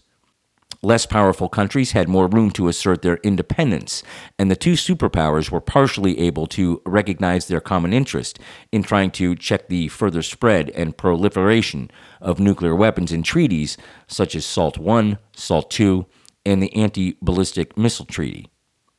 U S-Soviet relations deteriorated following the Soviet invasion of Afghanistan in nineteen seventy-nine and the nineteen eighty election of Ronald Reagan, who was a staunch anti-communist, but improved as the Soviet bloc started to unravel in the late nineteen eighties, beginning with the destruction of the Berlin Wall in Germany. In March nineteen eighty-five, a longtime Communist Party politician named Mikhail Gorbachev assumed the leadership of the U S S R. He inherited a stagnant economy and a political structure that made reform all but impossible. Gorbachev introduced two sets of policies that he'd hoped would help the U S S R become a more prosperous and productive nation. The first of these was known as glasnost, or political openness. Glasnost eliminated traces of Stalinist repression, like the banning of books and the omnipresent secret police, and gave new freedoms to Soviet citizens. Political prisoners were released, newspapers could print criticisms of the government, and for the first time, parties other than the Communist Party could participate in elections. The second set of reforms was known as perestroika, or economic restructuring. The best way to revive the Soviet economy, Gorbachev thought, was to loosen the government's grip on it. He believed that private initiative would lead to innovation, so individuals and cooperatives were allowed to own businesses for the first time since the nineteen twenties. Workers were given the right to strike for better wages and conditions. Gorbachev also encouraged foreign investment in Soviet enterprises. However, these reforms were slow to bear fruit. Perestroika had torpedoed the command economy that had kept the Soviet state afloat, but the market economy took time to mature. Now, in his farewell address, Gorbachev summed up the problem as uh, as this in a nutshell. He's quoted as saying, "The old system collapsed before the new one had time to begin working. Rationing shortages and endless queuing for scarce goods seemed to be the only results of Gorbachev's policies. As a result, people grew more and more frustrated with his government." Gorbachev believed that a better Soviet economy depended on better relationships with the rest of the world, especially the United States. Even as President Ronald Reagan called the U S S R the evil empire and launched a massive military buildup, Gorbachev vowed to bow out of the arms race. He announced that he would withdraw Soviet troops from Afghanistan, where they'd been fighting a war since nineteen seventy-nine. He reduced the Soviet military presence in the Warsaw Pact nations of Eastern Europe. This policy of non-intervention had important consequences for the Soviet Union, but first, it caused the Eastern European alliances to, as Gorbachev put it, crumble like a dry saltine cracker in just a few months. The first revolution of nineteen eighty-nine took place in Poland, where non-communist trade unionists in the Solidarity movement bargained with the communist government for freer elections, in which they enjoyed great success. This in turn sparked peaceful revolutions across Eastern Europe. The Berlin Wall fell in November. In that same month, the Velvet Revolution in Czechoslovakia overthrew that country's communist government. In December, however, violence reigned. A firing squad executed Romania's communist dictator and his wife. You see, folks, people were starting to rebel against the communist regime. This is what they wanted. And from my perspective, uh, this is what's always going to happen. People yearn to be free. People yearn to be free, so there will always be, when the opportunity exists, a movement to rebel against communist regimes, authoritarian regimes. And Europe is no different than America in this regard. Now, this atmosphere of possibility soon enveloped the Soviet Union itself. Frustration with the bad economy combined with Gorbachev's hands-off approach to Soviet satellites inspired independence movements in the republics of the U S S R fringes. One by one, the Baltic states, which is Estonia, Lithuania, and Latvia, declared their independence from Moscow. On August eighteenth, nineteen ninety-one, concerned members of the Communist Party and the military and government placed Gorbachev under house arrest. The official reason given for his imprisonment was his inability for health reasons to lead as president, though the public knew better. Leaders of the coup d'etat declared a state of emergency. The military moved on Moscow, but their tanks were met with human chains and citizens building barricades to protect Russian parliament. Boris Yeltsin, then the chair of the parliament, stood on top of one of those tanks to rally the surrounding crowds. The coup d'etat failed three days later. On December eighth, a newly free Gorbachev traveled to Minsk, where he met with the leaders of the Republic of Belarus and Ukraine, signing an agreement that broke the two countries away from the U S S R to create the Commonwealth of Independent States. The agreement read, in part, "The Soviet Union as a subject of international and geopolitical reality no longer exists." Just weeks later, Belarus and Ukraine were followed by eight of the nine remaining republics, who declared their independence from the U S S R after a meeting in Alma-Ata, in today's Kazakhstan. Okay, uh, Georgia joined two years later. Back in Moscow, Gorbachev's star was falling, while another politician was rising. Boris Yeltsin, the man who had stood atop that tank before parliament, now had control of both parliament and the K G B. Gorbachev's resignation as president was inevitable, and on Christmas Day, nineteen ninety-one, he gave up his office, saying that we are now living in a new world. An end has been put to the Cold War and to the arms race, as well as to the mad militarization of the country, which has crippled our economy, public attitudes, and morals. the mighty Soviet Union had fallen. With the collapse of the Soviet Union in nineteen ninety-one, Russia lost the superpower status that it had won in the Second World War. So throughout the history of communism, we see that there's a natural, steady progression to brutal, totalitarian control of not only the industries that could provide economic stability and prosperity for the people and thus the country as a whole, but a brutal control of the people, as those in the communist regime continues the czarist monarchical control of the country. Instead of one ruler, you have a group of rulers hell-bent on control, power, and their own wealth and prosperity at the expense of their people. And although they can be initially effective, and through sheer brutality and control, long-lasting, these kinds of governments are doomed to fail from the start. And the people under the boot of such regimes will always seek to weaken the grip of a tyrannical government, and when the opportunity presents itself, they will most often take advantage of it. When this happens, you begin to see the crumbling of such power. You begin to see the will of the people to be free from coercive governments led by brutal and tyrannical men. You begin to see the crumbling of that government's power and influence and prestige in the world as the countries who were once subjugated by tyranny take action and move toward liberty and prosperity of the people for the benefit of the country. People yearn to be free, folks, and dictators always fall. They always do. Which is why America, as the antithesis to tyrannical regimes, is a vital global leader in freedom's endeavors. It's why the people of the world, and in some cases, and in this case specifically with Ukraine, leaders of a once subjugated country look to America for leadership and friendship and the strength to help them reach, in their way, the freedom from dictatorial men and their regimes. Russia and its communist leaders experienced a moment in time whereby they were the influence. They had the control and the power. They were regarded and feared in that part of the world, and they craved the power and control for themselves and the world as America sought to isolate it and to see to its demise as the leader of the free world. At the time of our birth, America set the precedent, and the old world in Russia would not abide by that. Instances of visionary men in Soviet Russia gave hope that the threat of tyranny in the world would give way to friendlier forms of government in Russia and allow the people to flourish. But as I said, the old world in the communist regime would not abide by that. Where there is good, there always seems to be evil. And I think Stalin would have been fine with Hitler's endeavors as long as Russia and his communist regime could benefit from it.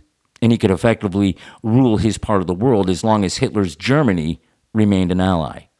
If it were not for the ambitions of Hitler to rule the entire world himself, and he had not invaded Stalin's Russia, Stalin would have gone along with the totalitarian rule that would have emerged, making Germany and Russia the rulers of the world. As it is, Germany failed. But the ambitions of Stalin remained, and he effected those ambitions first in his own country, and then into the world. Like I said, dictators die, but others often take their place. And where truly visionary men with alter ambitions seek to change the dynamic in their country and in the world to one of freedom and prosperity for all, other men seek to maintain their power and prestige, and when that's threatened, they lash out against their people, and the people who would endeavor to be free and determine their own destinies. Such form of government with such men are not easily thrown out, people. And such forms of government as ours are not easily installed or emulated. Tyranny can be a long-time scourge, and if left unchecked and unchallenged, it will continue to swallow up the world and its people until nothing and no one is left to pioneer a better way, whereby we stand against oppression and poverty instead of being broken and subjugated, living a lie on our knees before the altar of an evil regime such as communism. You're on one side or the other. And as we are about to discover, Vladimir Putin would choose the side that would have repercussions in the years to come. When the Soviet Union collapsed in nineteen ninety-one, nuclear arms lay in sites scattered across the former Soviet republics. Ukraine had inherited the third largest nuclear arsenal in the world, including some one thousand nine hundred strategic nuclear weapons designed to strike the United States. Nothing in the post-Soviet space commanded more attention from the Bush administration and the Clinton administration than making sure that the Soviet Union's demise did not increase the number of nuclear-armed states. Washington brokered uh, with Kyiv and Moscow the terms under which Ukraine had agreed to eliminate the strategic missiles, the missile silos, and the bombers on its territory, and transferred the nineteen hundred nuclear warheads to Russia for disassembly. A key element of this arrangement, the Budapest Accord, many Ukrainians would say it was the key element, was the readiness of the United States and Russia, joined by Britain, to provide security assurances. The Budapest Memorandum committed Washington, Moscow, and London, among other things, to respect the independence and sovereignty and existing borders of Ukraine, and to refrain from the threat or use of force against that country. The Kremlin has violated those commitments, folks, using soldiers in Russian combat fatigues without identifying insignia, who Mister Putin later admitted were Russian. Moscow seized Crimea back in March of twenty fourteen.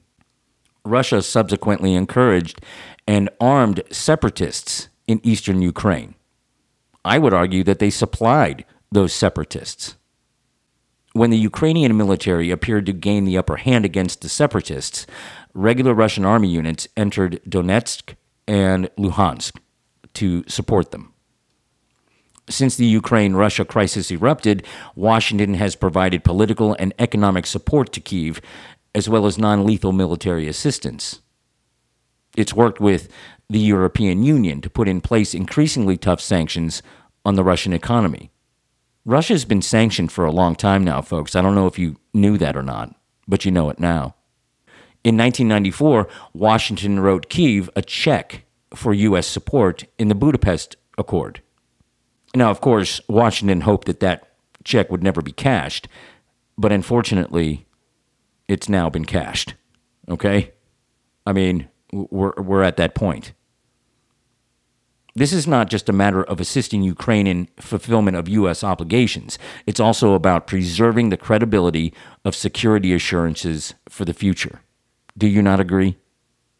These are the actions from this memorandum that the United States owes Ukraine for giving up the nuclear arms on its territory. Now, security assurances, such as those in the Budapest Memorandum, you know, they don't carry as much weight as NATO security guarantees or the guarantees in the mutual security treaties that the United States has with Japan and South Korea. Still, security assurances have played a major role in the effort to freeze and end North Korea's nuclear program. These kind of assurances may not by themselves offer major leverage. However, when looking for ways to prevent nuclear proliferation, Washington and our partners should marshal every possible tool. The problem is, Russia's actions against Ukraine have completely discredited such security assurances. If a North Korean diplomat were to ask uh, his or her Ukrainian counterpart how the Budapest Memorandum worked out, uh, the response would not be a good one, okay? At a September conference in Kyiv, former President Leonid Kuchma, who signed the Budapest Memorandum for Ukraine, said that Ukraine had been cheated. Prime Minister Arseniy Yatsenyuk referred to the notorious Budapest Memorandum. Such comments do not make good advertisements for future security assurances, I assure you. Now, I'm going to let you in on a little secret here, folks. Beginning with the account of the fall of the Soviet Union in nineteen ninety-one and the account of the Budapest Memorandum and the reference to it as notorious and the, and the characterization of feeling that Ukraine gave as a feeling of having been cheated. This was from an article written by Stephen Pfeiffer from the Brookings Institution. And I agree with almost all of it, by the way. But do you know when this was written? It could have been written today. But no, it was written on Thursday, December fourth, two thousand fourteen. We've been dealing with Putin's underhandedness and heavy-handedness in its violation of sovereignty in Ukraine, at least since then, and I would argue even before that with the invasions of other former Soviet bloc countries. We could go all the way back to two thousand eight. Remember who was president in twenty fourteen? How about two thousand eight? Do you remember who was president in two thousand fourteen and two thousand eight? That's right. Barack Obama and George W. Bush, respectively. Now, uh, without getting into the whole thing, okay, why did Russia invade Georgia in two thousand eight? Well, it was the same kind of crap uh, that we're talking about today, all right? Although, uh, I will admit, George W. Bush actually put Georgia in the MAP program, okay? It's kind of a program uh, that's the precursor of an effort to make a country a part of NATO, okay? Uh, Russia accused Georgia of aggression against South Ossetia and launched a large-scale land, air, and sea invasion of Georgia on August eighth with the pretext of a peace enforcement operation. Russia and South Ossetian forces uh, fought Georgian forces in and around South Ossetia for several days until Georgian forces retreated. He's been doing this for a long damn time, folks. Now, I'm not going to get into the whole thing with Georgia, but I'm going to tell you, Georgia and, and his invasion of it and the circumstances surrounding it uh, are almost identical with what he's doing today to Ukraine. So, back to Vladimir Putin. In nineteen seventy-five, Putin joined the K G B and trained at the four hundred first K G B school in Leningrad. After training, he worked in the second Chief Directorate of Counterintelligence before he was transferred to the first Chief Directorate, where he monitored foreigners and consular officials in Leningrad. In September nineteen eighty-four, Putin was sent to Moscow for further training at the Yuri Andropov Red Banner Institute. From nineteen eighty-five to nineteen ninety, he served in Dresden, East Germany, using a cover identity as a translator. Russian-American Masha Gessen wrote in her twenty twelve biography of Putin, uh, Putin and his colleagues were reduced mainly to collecting press clippings, thus contributing to the mountains of useless information produced by the K G B. His work was also downplayed by former Stasi spy chief Marcus Wolf and Putin's former K G B colleague Vladimir Osoltsev. But journalist Catherine Belton wrote in two thousand twenty that this downplaying was actually cover for Putin's involvement in K G B coordination and support for the terrorist Red Army faction, whose members were frequently hiding in East Germany with the support of the of the Stasi. And Dresden was preferred as a marginal town with low presence of Western intelligence services. According to Putin's official biography, during the fall of the Berlin Wall that began on November ninth, nineteen eighty-nine, he saved the files of the Soviet Cultural Center uh, and of the K G B villa in Dresden for the official authorities of the would-be United Germany to prevent demonstrators, including K G B and Stasi agents, from obtaining and destroying them.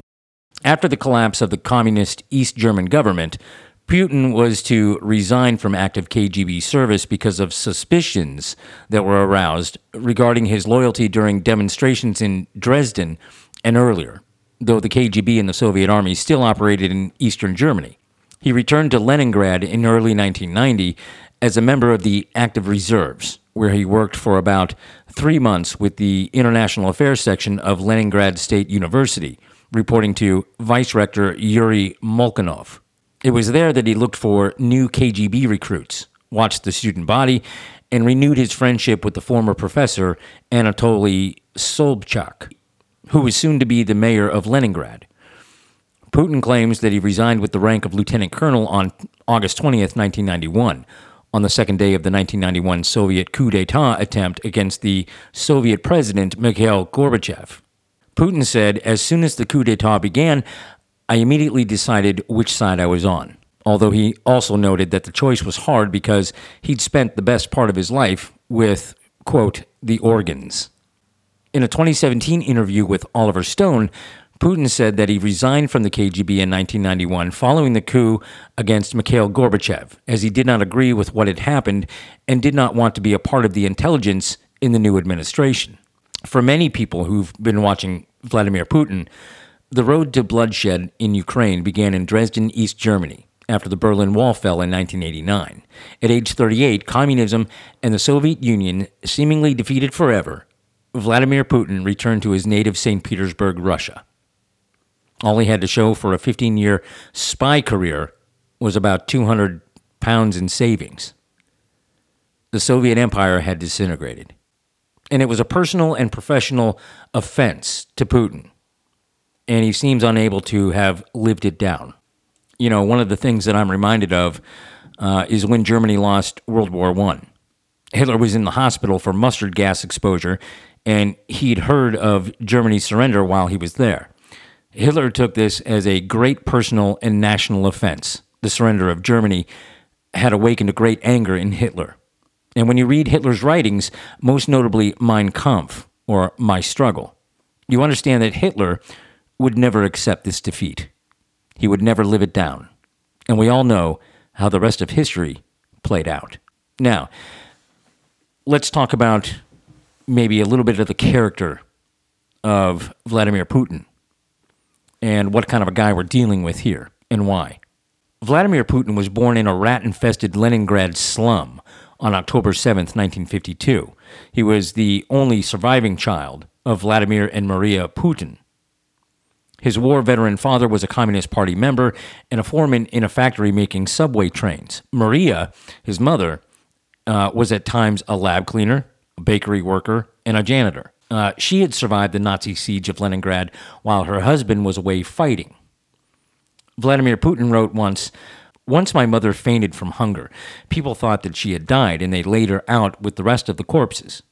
His former school teacher, Vera Dmitrievna Gurevich, said that there was no hot water, no bathtub, the toilet was horrendous, and it was so cold and awful.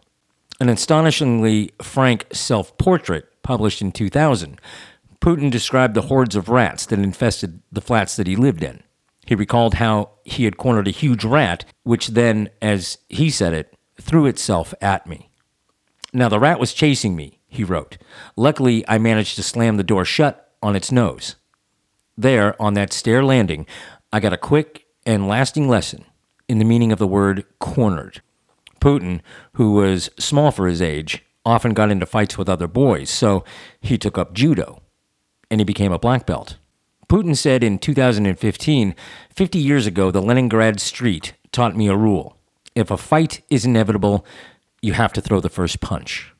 Following the disintegration of the U S S R, Ukraine and other ex-Soviet republics gained independence from Russia. Putin described the U S S R's collapse as the biggest geopolitical catastrophe of the twentieth century. In nineteen ninety-seven, he became chief of the Federal Security Service, which was the main successor of the K G B. On New Year's Eve, nineteen ninety-nine, Russian President Boris Yeltsin quit his position and named Putin as acting president. He won presidential elections in two thousand and has maintained a vice-like grip on power since then, snuffing out all opposition. Now remember, folks, Putin described the U S S R's collapse as the biggest geopolitical catastrophe of the twentieth century. Putin saw the breakup of the Soviet Empire, the potential loss of position in government, which would have led to his personal poverty, and the cascading calls for independence from former Soviet bloc countries like Georgia, Chechnya, and Ukraine. The glory of the Soviet Union was rapidly becoming history in the rearview mirror of the world. Now, I don't know who said this, all right, but this is a quote that I've seen often. The quote is, "With Ukraine, Russia is an empire. Without it, Russia is just another country." The history between these two is long and often fraught with conflict. Ukraine had to fight to free itself from the Soviet Union. Official independence was declared on August twenty-fourth, nineteen ninety-one, and it came with a myriad of problems, not only for Russia, but for Vladimir Putin. In the next segment, folks, I'm going to get into the timeline of Putin's latest invasion, the invasion of Ukraine, what he pulled yet again on the West, the E U, and NATO. I'm going to talk about the response from the European Union, NATO, and the response from the United States in particular as represented by that jackwagon, one-show pony of a president, Joe Biden. And then I'm going to offer you my unvarnished opinion as to what we are really dealing with and why we're dealing with it and what we should have done. eight o'clock, day one. It's not going to be pretty, folks. You already know what you're dealing with and what you're going through because of our weak-ass response to Russia's tyranny. And that's on top of what you've already had to deal with, you know, with regard to COVID and the mandates that this jackwagon president and his mad doctor, Anthony Fauci, placed upon you. Don't get me started on that whole thing because Ukraine is now the bigger fish, folks. We've endured the war in Afghanistan, and having finally come to the conclusion that we needed to leave and come home, we watched in horror and dread as this circus in the White House and its Pentagon pony soldier sideshow fucked it all up. And this is the moment when Vladimir Putin decided that now was the time, just like he did in two thousand fourteen, just like he's been doing since two thousand eight, measuring up our president and NATO and making the move when the calculus showed the best outcome. You will no doubt notice that in four years of Trump, Putin didn't dare invade Ukraine. Anyway, we're going to get into it in the last segment, so don't go anywhere. I'll be back on the other side.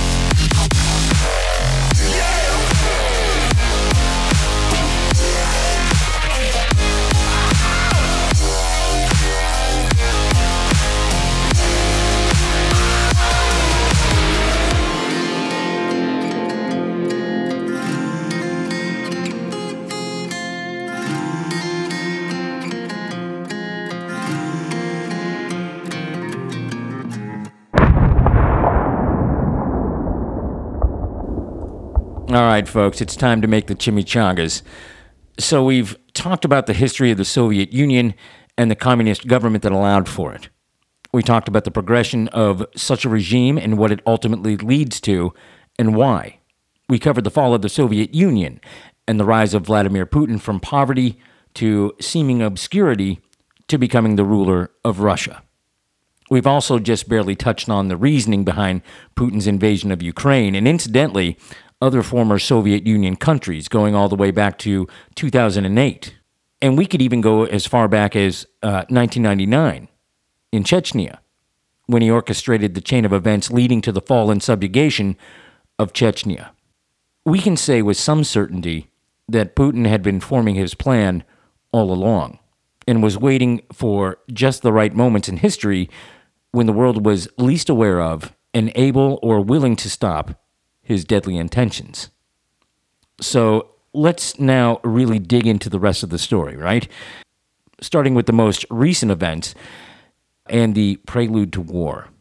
In an article written by Peter Dickinson from the Atlantic Council, Uh, titled Putin's New Ukraine Essay Reveals Imperial Ambitions, he starts out by writing, Russian President Vladimir Putin has outlined the historical basis for his claims against Ukraine in a controversial new essay that has been likened in some quarters to a declaration of war. The five thousand word article entitled On the Historical Unity of Russians and Ukrainians, it was published on July twelfth, and features many of the talking points favored by Putin throughout the past seven years of undeclared war between Russia and Ukraine. He goes on to say, the Russian leader uses the essay to reiterate his frequently voiced conviction that Russians and Ukrainians are one people, while blaming the current collapse on bilateral ties on foreign plots and anti-Russian conspiracies. In one particular ominous passage, he openly questions the legitimacy of Ukraine's borders and argues that much of modern-day Ukraine occupies historically Russian lands, before stating, matter-of-factly, Russia was robbed. Elsewhere, he hints at a fresh annexation of Ukrainian territory, claiming, I am becoming more and more convinced of this. Kyiv simply does not need Donbass. Putin ends his lengthy treatise by appearing to suggest that Ukrainian statehood itself ultimately depends on Moscow's consent, declaring, I am confident that true sovereignty of Ukraine is possible only in a partnership with Russia. Stockholm Free World Forum senior fellow Anders Oslund branded the article a masterclass in disinformation and one step short of a declaration of war. Meanwhile, uh, Russian newspapers claimed the essay was Putin's final ultimatum to Ukraine. Nobody in Ukraine needs reminding of the grim context behind Putin's treatise. Since the spring of two thousand fourteen, Russia and Ukraine have been engaged in an armed conflict that has cost over fourteen thousand Ukrainian lives and left millions displaced. The Kremlin continues to occupy Ukraine's Crimean Peninsula and much of the industrial Donbass region in eastern Ukraine. Earlier this year, Moscow massed over one hundred thousand troops close to the border with Ukraine in what some military observers described as a dress rehearsal for a full-scale Russian offensive. This week's publication of Putin's grievances in such a formal and high-profile manner has inevitably fueled speculation that the Kremlin could be preparing the ground for a major escalation in hostilities. As the debate continues, the Atlantic Council invited a selection of Ukrainian and international commentators to share their thoughts on what Putin's article may mean for Russia's future policy toward Ukraine. Melinda Herring, the deputy director of the Eurasia Center in the Atlantic Council, is quoted as saying, Putin's delusional and dangerous article reveals what we already knew. Moscow cannot countenance letting Ukraine go. The Russian president's masterpiece alone should inspire the West to redouble its efforts to bolster Kyiv's ability to choose its own future. And Zelensky should respond immediately and give Putin a much-needed history lesson. Danilo Lubinsky, director of the Kyiv Security Forum, is quoted as saying, Putin understands that Ukrainian statehood and the Ukrainian national idea pose a threat to Russian imperialism. He doesn't know how to solve this problem. Many in his inner circle are known to advocate the use of force, but for now, the Russian leader has no solutions. Instead, he has written an amateurish propaganda piece designed to provide followers of his Russian world ideology with talking points. However, his arguments are weak and simply repeat what anti-Ukrainian Russian chauvinists have been saying for decades. Putin's essay is an expression of imperial agony. And that is absolutely right, folks. I've read Putin's dissertation, okay? And as I pointed out before, Putin's lied about his reasons for invading Ukraine, okay? He wants us to think that it's all about NATO and Russia's national security interests. Hell, we've had people in this country bandy about all of that, okay? That's, that's all they're talking about, or at least that's all they were talking about, okay? NATO's, you know, NATO's expansion, Russia's concern over NATO's expansion, and all of that. But in Putin's own words, it's all about justifying Russia's ownership of Ukraine. He doesn't even mention NATO by name until the very end of the dissertation. Uh, I'm going to read some passages from that dissertation. Putin's quoted as saying from this piece, "First of all, I would like to emphasize that the wall that has emerged in recent years between Russia and Ukraine, between the parts of what is essentially the same historical and spiritual space, to my mind, is our great common misfortune and tragedy. These are, first and foremost, the consequences of our own mistakes made at different periods in time." You think he's talking about nineteen ninety-one? He goes on saying, "But these are also the result of deliberate efforts by those forces that have always sought to undermine our unity. The formula they apply has been known from time immemorial: divide and rule. There's nothing new here. Hence, the attempts to play on the national question and sow discord among people, the overarching goal being to divide and then to pit the parts of a single people against one another." In another passage, uh, you know, he's taking us all the way to ancient Rus, long before the ninth century, folks. He's quoted as saying, "Russians, Ukrainians, and Belarusians are all descendants of ancient Rus, which was the largest state in Europe.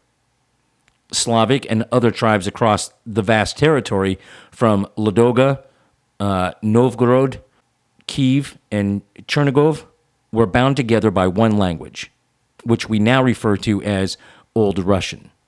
Economic ties, the rule of the princes of the Rurik dynasty, and after the baptism of Rus, the Orthodox faith. The spiritual choice made by Saint Vladimir, who is both Prince of Novgorod and Grand Prince of Kiev, still largely determines our affinity today. The throne of Kiev held a dominant position in ancient Rus. This has been the custom since the late ninth century, the tale of bygone years captured for posterity, the words of Oleg the Prophet about Kiev. Let it be the mother of all Russian cities."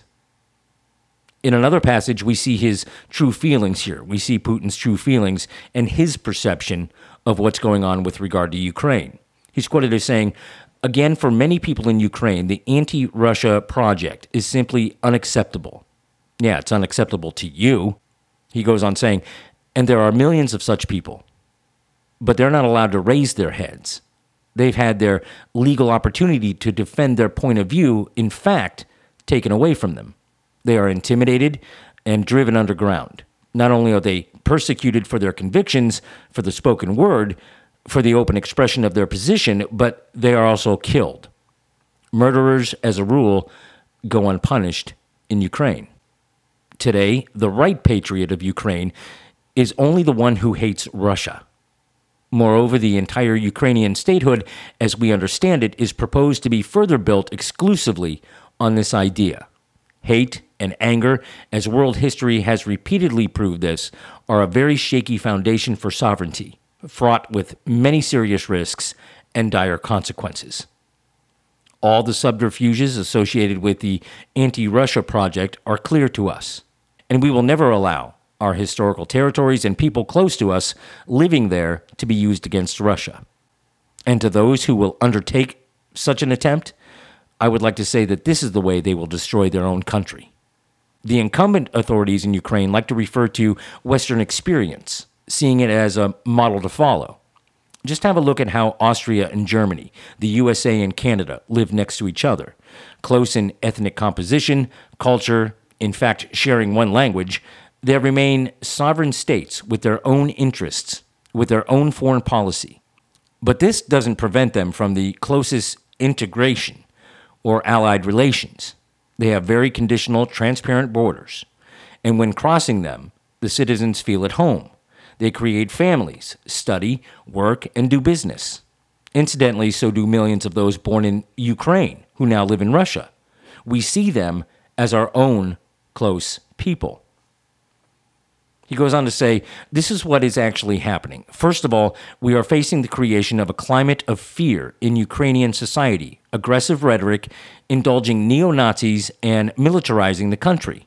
Along with that, we are witnessing not just complete dependence, but direct external control, including the supervision of the Ukrainian authorities, security services, and armed forces by foreign advisors, military development of the territory of Ukraine, and deployment of NATO infrastructure. It is no coincidence that the aforementioned flagrant law on indigenous peoples was adopted under the cover of large-scale NATO exercises in Ukraine. This is also a disguise for the takeover of the rest of the Ukrainian economy and the exploitation of its natural resources. The sale of agricultural land is not far off, and it's obvious who will buy it up. From time to time, Ukraine is indeed given financial resources and loans, but under their own conditions and pursuing their own interests with preferences and benefits for Western companies. Today, these words may be perceived by some with hostility, and they can be interpreted in many possible ways. Yet, many people will hear me, and I will say one thing. Russia has never been and will never be anti-Ukraine. And what Ukraine will be, well, that is up to its citizens to decide. Yeah, no shit, you commie. Especially since the Ukrainians decided through an election to be free of Russia's communist rule. Did you forget the part where the Soviet Union had collapsed? You know, they lost the Cold War, all right? You know, it just wasn't the Politburo that lost. It was Russia. You lost. You Topaya Zadnitsa. Let's recap, shall we? Voters were asked, do you support the Act of Declaration of Independence of Ukraine? The text of the declaration was included as a preamble to the question. The referendum was called by the Parliament of Ukraine to confirm the Act of Independence, which was adopted by the Parliament on August twenty-fourth, nineteen ninety-one. Citizens of Ukraine expressed overwhelming support for independence. In the referendum, thirty-one million, eight hundred ninety-one thousand, seven hundred forty-two registered voters, which translates to eighty-four point one eight percent of the electorate, took part. And among them, twenty-eight million, eight hundred four thousand, seventy-one uh, voters, or ninety-two point three percent, voted yes. On the same day, a presidential election took place. All six candidates campaigned in favor of a yes vote in the independence referendum.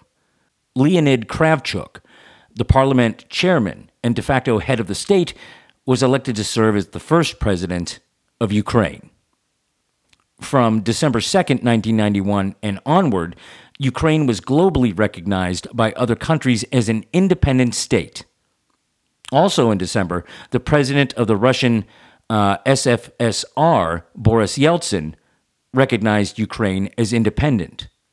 In a telegram of congratulations, Soviet President Mikhail Gorbachev sent to Kravchuk soon after the referendum, Gorbachev included his hopes for close Ukrainian cooperation and understanding in the formation of a union of sovereign states. Ukraine was the second most powerful republic in the Soviet Union, both economically and politically, behind Russia. And its secession ended any realistic chance of Gorbachev keeping the Soviet Union together. By December of nineteen ninety-one, all former Soviet republics except for the Russian Soviet Federative Socialist Republic and the Kazakh S S R had formally seceded from the Union. A week after his election, Kravchuk joined with Yeltsin and Belarusian leader Stanislav Shushkevich in signing the Belovezha Accords, which declared that the Soviet Union had ceased to exist. The Soviet Union officially dissolved on December twenty-sixth, nineteen ninety-one. Boom! Vladimir Putin seems to forget all this. And like I said, the whole five thousand word paper that he wrote wasn't about national interest or national security, as much as it was about a warped view of history arguing for the Russian ownership of Ukraine.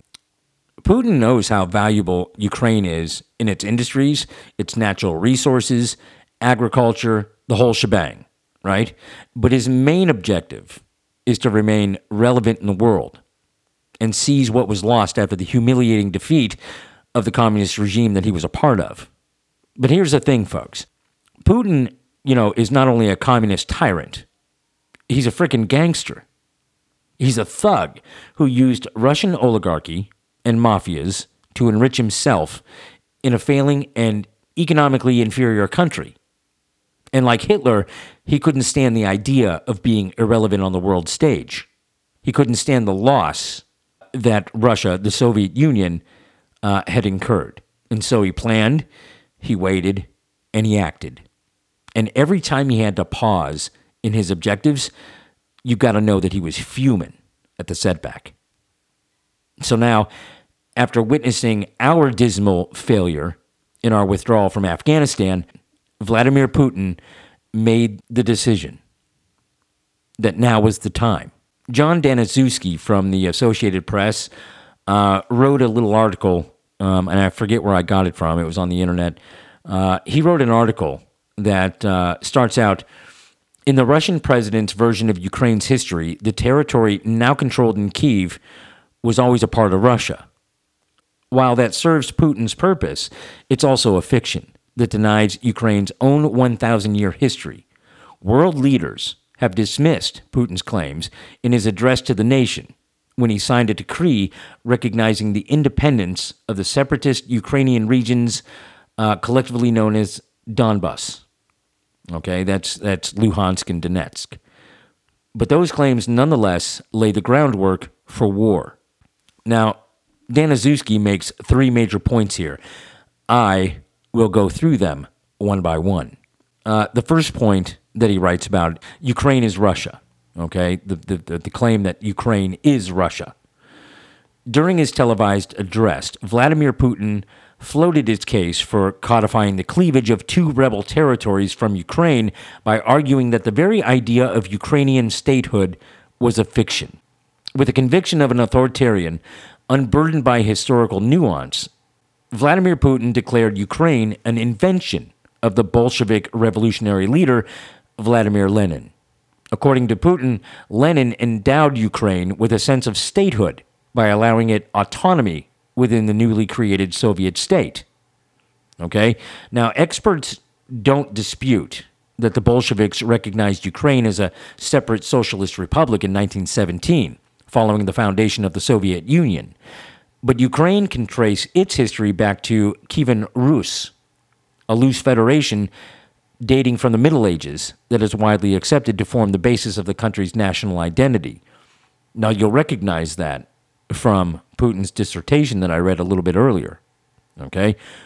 All the same, Putin's contrary claim that there had never been a historical Ukraine until Soviet times is being used to justify a potential invasion of Ukraine. And as with all historical narratives, there were elements of truth in what Putin was saying, in that Ukrainians and Russians are related Eastern Slavic peoples whose destinies have been both intertwined and separated throughout history. But in justifying a potential Russian occupation, Vladimir Putin chose to focus on the time of Russia's maximum dominance over Ukraine, overlooking that it's been a separate state recognized by international treaties and explicitly recognized by Russia over the last thirty years.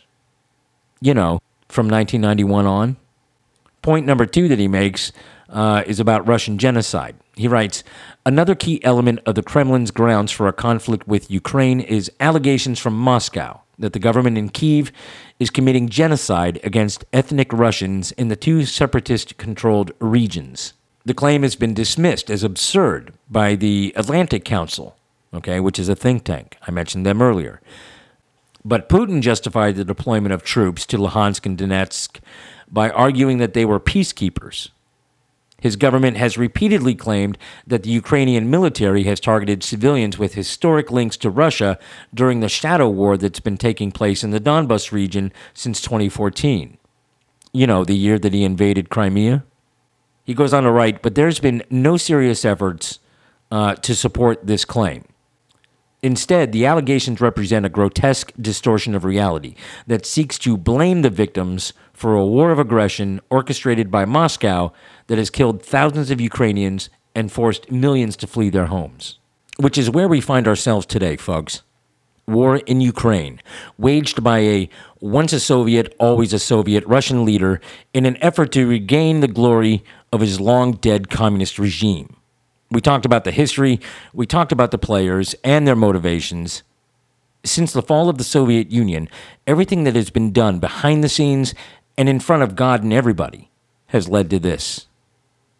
On November tenth, twenty twenty-one, the United States reported an unusual movement of Russian troops near the borders of Ukraine. By November twenty-eighth, Ukraine reported a buildup of ninety-two thousand Russian troops. On December seventh, twenty twenty-one, U S. President Joe Biden warned President of Russia, Vladimir Putin, of strong economic and other measures if Russia attacks Ukraine.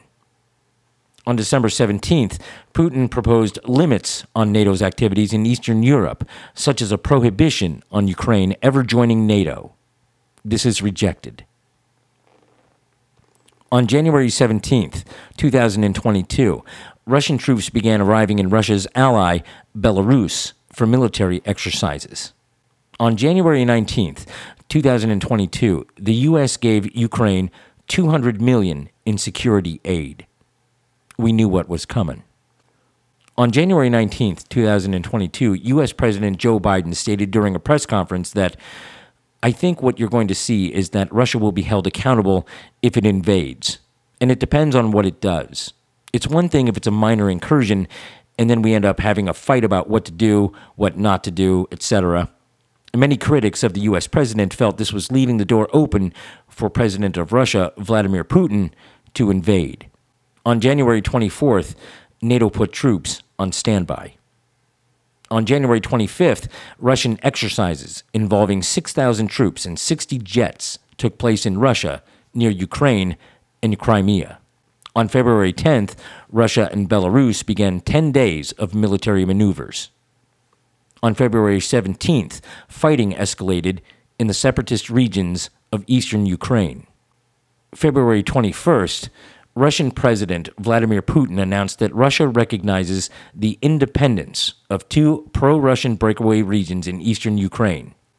This led to a first round of economic sanctions from NATO countries the following day. In his televised speech before the announcement, Putin laid out that he believed that Vladimir Lenin was the author and architect of Ukraine and labeled Ukrainians who have taken down Lenin's monuments ungrateful descendants, saying, this is what they call decommunization. Do you want decommunization? Well, that just suits us just fine. But it's unnecessary, as they say, to stop halfway. We are ready to show you what real decommunization means for Ukraine. Shortly before six a.m. Moscow time, on February twenty-fourth, Putin announced that he had made the decision to launch a special military operation in eastern Ukraine. In his address, Putin claimed that there were no plans to occupy Ukrainian territory and that he supported the right of the peoples of Ukraine to self-determination. Putin also stated that Russia sought the demilitarization and denazification of Ukraine. He said that all responsibility for possible bloodshed will be entirely on the conscience of the regime ruling on the territory of Ukraine. The Russian Ministry of Defense asked air traffic control units of Ukraine to stop flights, and the airspace over Ukraine was restricted to non-civilian air traffic, and the whole area was deemed an active conflict zone by the European Union Aviation Safety Agency. Within minutes of Putin's announcement, explosions were reported in Kyiv, Kharkiv, Odessa, and the Donbass. Ukrainian officials said that Russian troops had landed in Mariupol and Odessa and had launched cruise and ballistic missiles at airfields, military headquarters, and military depots in Kyiv, Kharkiv, and Dnipro. Military vehicles entered Ukraine through Sinkivka, at the point where Ukraine meets Belarus and Russia, at around six forty-eight a.m. local time. A video captured Russian troops entering Ukraine from Russian-annexed Crimea. The Kremlin planned to initially target artillery and missiles at command and control centers and then send fighter jets and helicopters to quickly gain air superiority. The Center for Naval Analyses said that Russia would create a pincer movement to encircle Kyiv and envelop Ukraine's forces in the east, with the Center for Strategic and International Studies identifying three axes of advance: from Belarus in the north, from Donetsk, and from Crimea in the south. The U S said it believed that Russia intended to decapitate Ukraine's government and install their own, with U S intelligence officials believing that Kyiv would fall within ninety-six hours, given the circumstances on the ground. They couldn't have been further from the truth. According to former Ukrainian Deputy Minister of Internal Affairs Anton Herashenko, now serving as an official government advisor, just after six thirty a.m. Ukraine time, Russian forces were invading by way of the land near the city of Kharkiv, and large-scale amphibious landings were reported in the city of Mariupol. At seven forty a.m., troops were also entering the country from Belarusian territory. The Ukrainian border force reported attacks on sites in Luhansk Oblast, Sumy Oblast, and Kharkiv Oblast, Chernihiv Oblast, Zhytomyr Oblast, as well as from Crimea. The Ukrainian Interior Ministry reported that Russian forces captured various villages in Luhansk. The Ukrainian Center for Strategic Communication reported that the Ukrainian army repelled an attack near Shastia, near Luhansk, and retook control of the town, claiming nearly fifty casualties from the Russian side. Shortly before seven a.m., Zelensky announced the introduction of martial law in Ukraine. Zelensky also announced that Russia-Ukraine relations were being severed, effective immediately.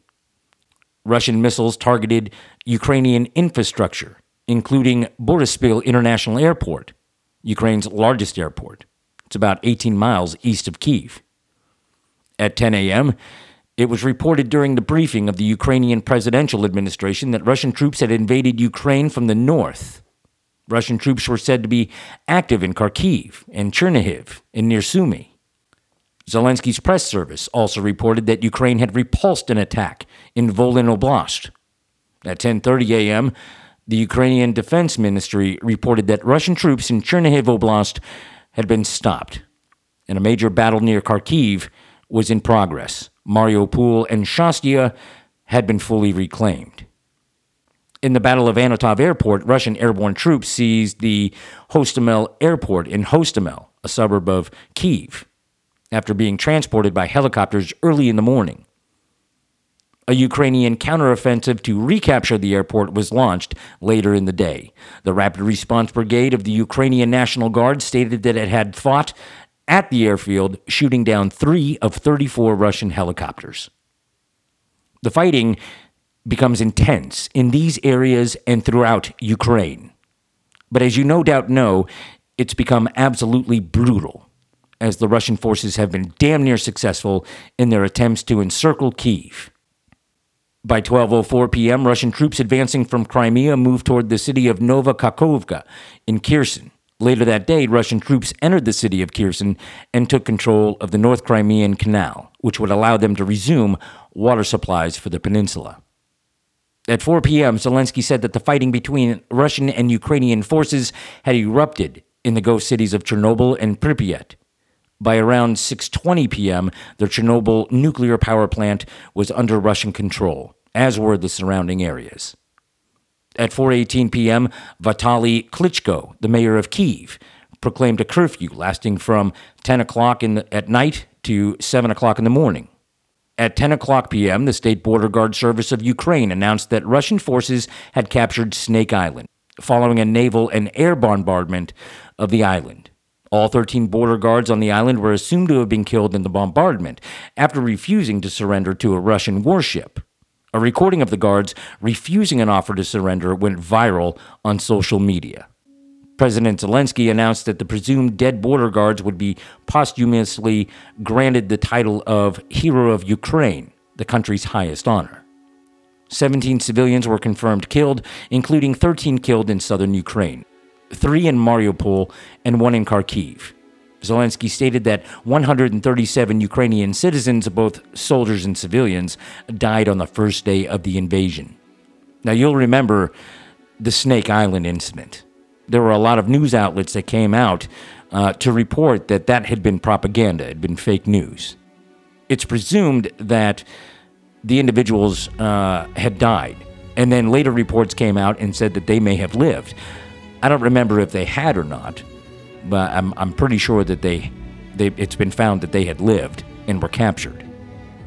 But, you know, there was a lot of people uh, that were kind of putting the, putting the kibosh on that story, and it may not have been true at all. But I'll tell you what, at the time, I, re- I really didn't give a damn. It was the most awesome story of the day. thirteen Muldoons on an island telling a warship, a Russian warship, to go fuck themselves. I mean, that's that's so American, isn't it? Shortly after eleven p.m., President Zelensky ordered a general mobilization of all Ukrainian males between eighteen and sixty years old. For the same reason, Ukrainian males from that age group were banned from leaving Ukraine. Ukraine's foreign minister said Putin had launched a full-scale invasion of Ukraine and that peaceful cities were under strikes. This is a war of aggression. Ukraine will defend itself and will win. The world can and must stop Putin. The time to act is now. Speaking at an emergency U N Security Council meeting, the Ukrainian ambassador said it was too late to talk about de-escalation. He's quoted as saying, "I call on every one of you to do everything possible to stop the war." And so ended the first day of the war. And since then, we have witnessed the intense bravery and spirit of independence of the Ukrainian people. And not since the days of the Gulf War have we been able to see such documentation, video documentation, of such a war. As the drama unfolded before our eyes, we saw the Ukrainian military and its people defend their sovereign land. We witnessed the lies and the distortions and the justifications of a tyrant exposed, and we knew the man was a liar as we began to see the Russian advance stall in the north. We learned that not only had Putin tried to lie to the world, he had also lied to his own military. The messages of disbelief in what they were experiencing upon their entry into Ukraine were very revealing. Russian conscripts, eighteen, nineteen-year-olds, messaging their family at home that they had thought that they would be welcomed in Ukraine, and instead they were branded as fascists and tyrants, invaders. The spirit of the Russian soldier left his body, and only God would be able to save him. You could almost feel the realization of the Russian troops that what it was they had been duped into doing was a lie. And as the advance in the north stalled, and they had time to reflect on where they were and what they were doing, you could almost sense their spiritual defeat as the convoys had stopped, unable to move, unable to feed or replenish themselves. A forty-mile-long spearhead had lost itself. In the days of the initial invasion, the fighting was intense. Many people, myself included, thought that Putin would roll through Ukraine simply because he had the numbers, and he does have the numbers. I thought that he would roll through Ukraine simply because he had those numbers, and and really nothing to sneeze at equipment, right? Tanks, air power. But as time wore on, it would appear that the Russian army had neither the will nor the ability to swiftly take Ukraine, as Ukrainian people and its military brought multiple cans of kick-ass to those invaders. As they slowly advanced into towns and cities, the Russians resigned to their mission as ordered, and in part to defend themselves from the Ukraine military forces, resumed the invasion, and the convoys were on the move again, having finally received their orders from their commander in Moscow. The fighting became intensely fierce, and the Ukrainian military performed admirably. Indeed, the reporting from the ground and the statements from the Ukrainian president, defiance in the face of Russian aggression and threats from a man who dared not come to Ukraine himself were heard by the American people. No matter what you thought of the man or his government, you had to admit that the things Zelensky said with regard to very American principles of freedom and liberty, defiance in the face of oppression and subjugation, were deeply moving. If there's one thing we as Americans understand, it's the principle of a people free to determine their own destinies without equivocation or impediment from an evil regime. I've continued to watch as the tactics of Putin's army have increasingly become focused against the Ukrainian civilians, while simultaneously he makes his demands in the name of peace as dictated by Vladimir Putin.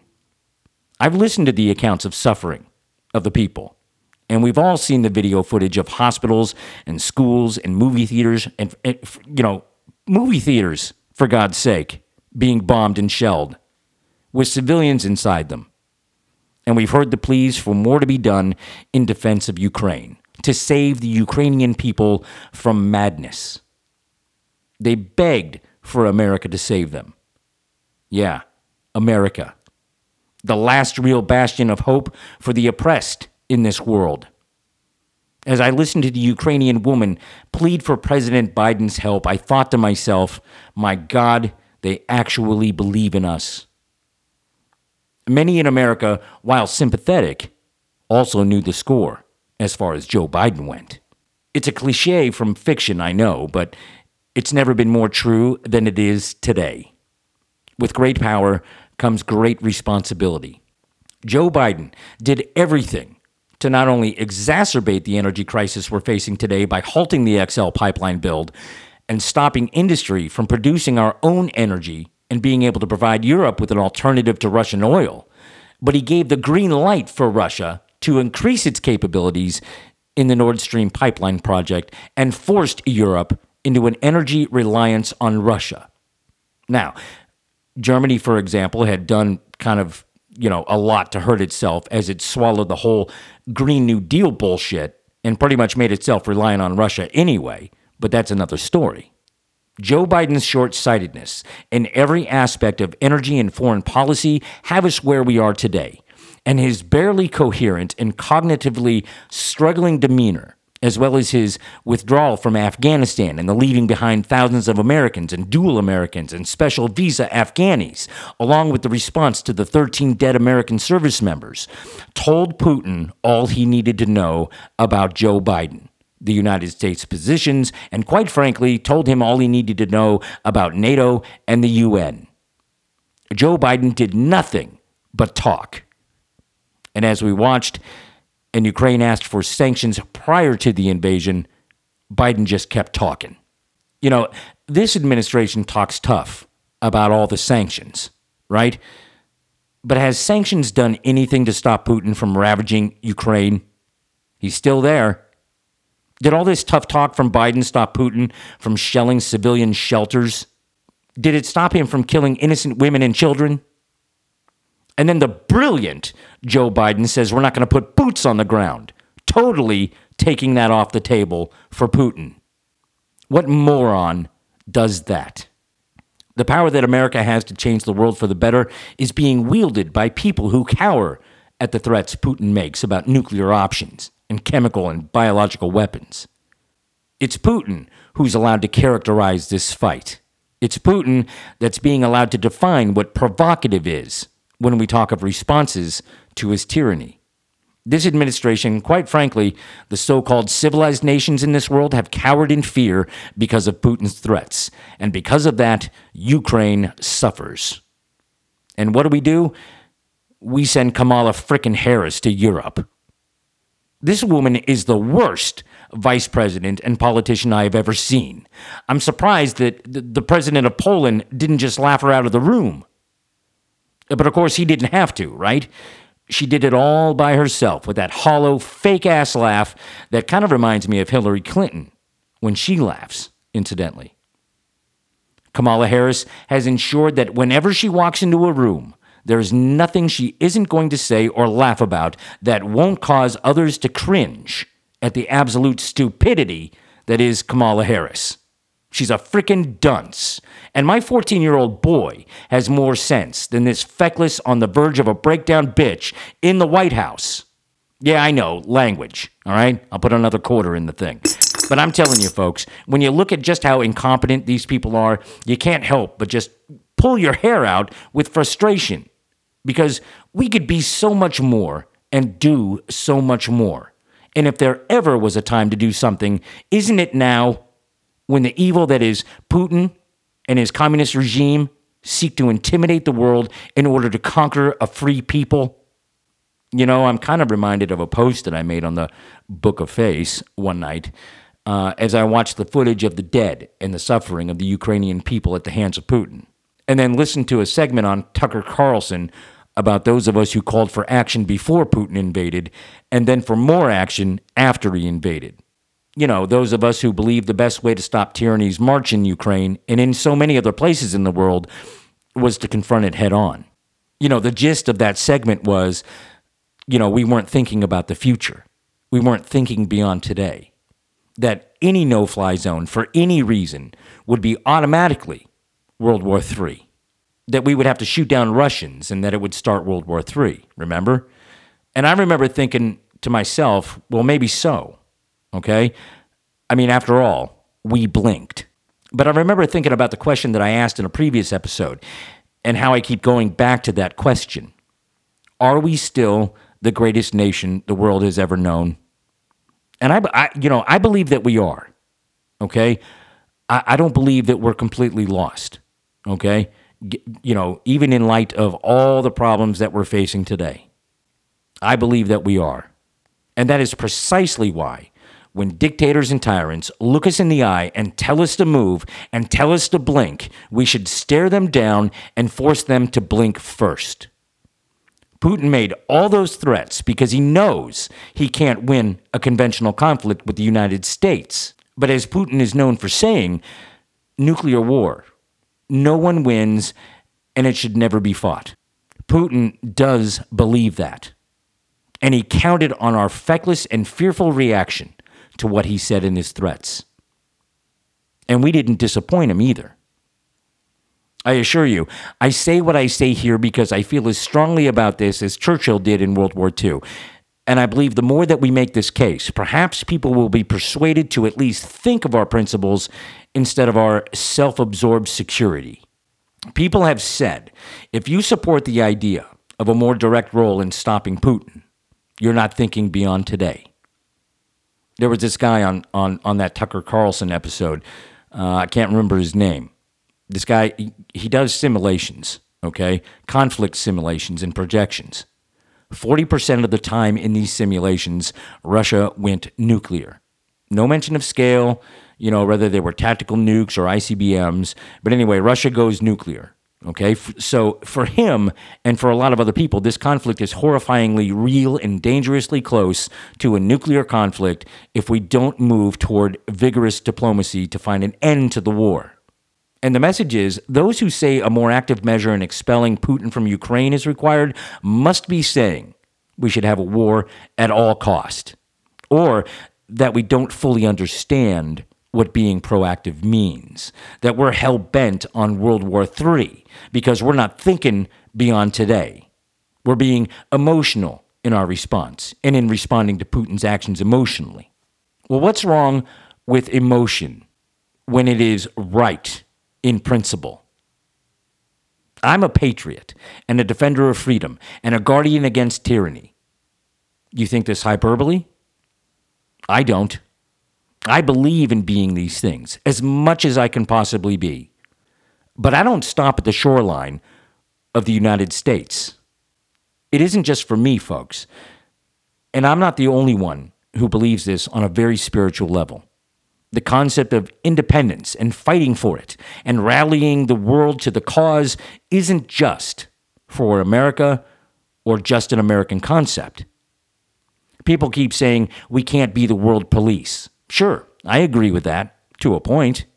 But if you remember, Kuwait, who was never a member of NATO, was defended. We expelled a tyrant from a country that he had no business being in. It didn't matter what he thought or that he thought a certain way about Kuwait or the region in general. Nobody cared that Saddam Hussein reasoned, as Putin has reasoned, that Saddam's Iraq needed to invade Kuwait. Nobody gave a damn. It was naked aggression and black heart subjugation and murder. Saddam Hussein was a murderous tyrant who killed people for his gain, so we pushed him out. You know why? Because freedom. A lot of people said it was for oil, and I say, so what? Did you want that tyrant in charge of a large portion of this world's oil reserves? I didn't. But even more important than that, the Kuwaiti people. At least somebody thought they were worth going to war for. Ukraine has been reaching for the West and NATO and the European Union for about thirty years now, trying for three decades to climb out of the hole that it was in as a result of decades of communism and corruption. Do you know how difficult it is to fundamentally transform a corrupt system to one that is not? It's almost impossible without any real support.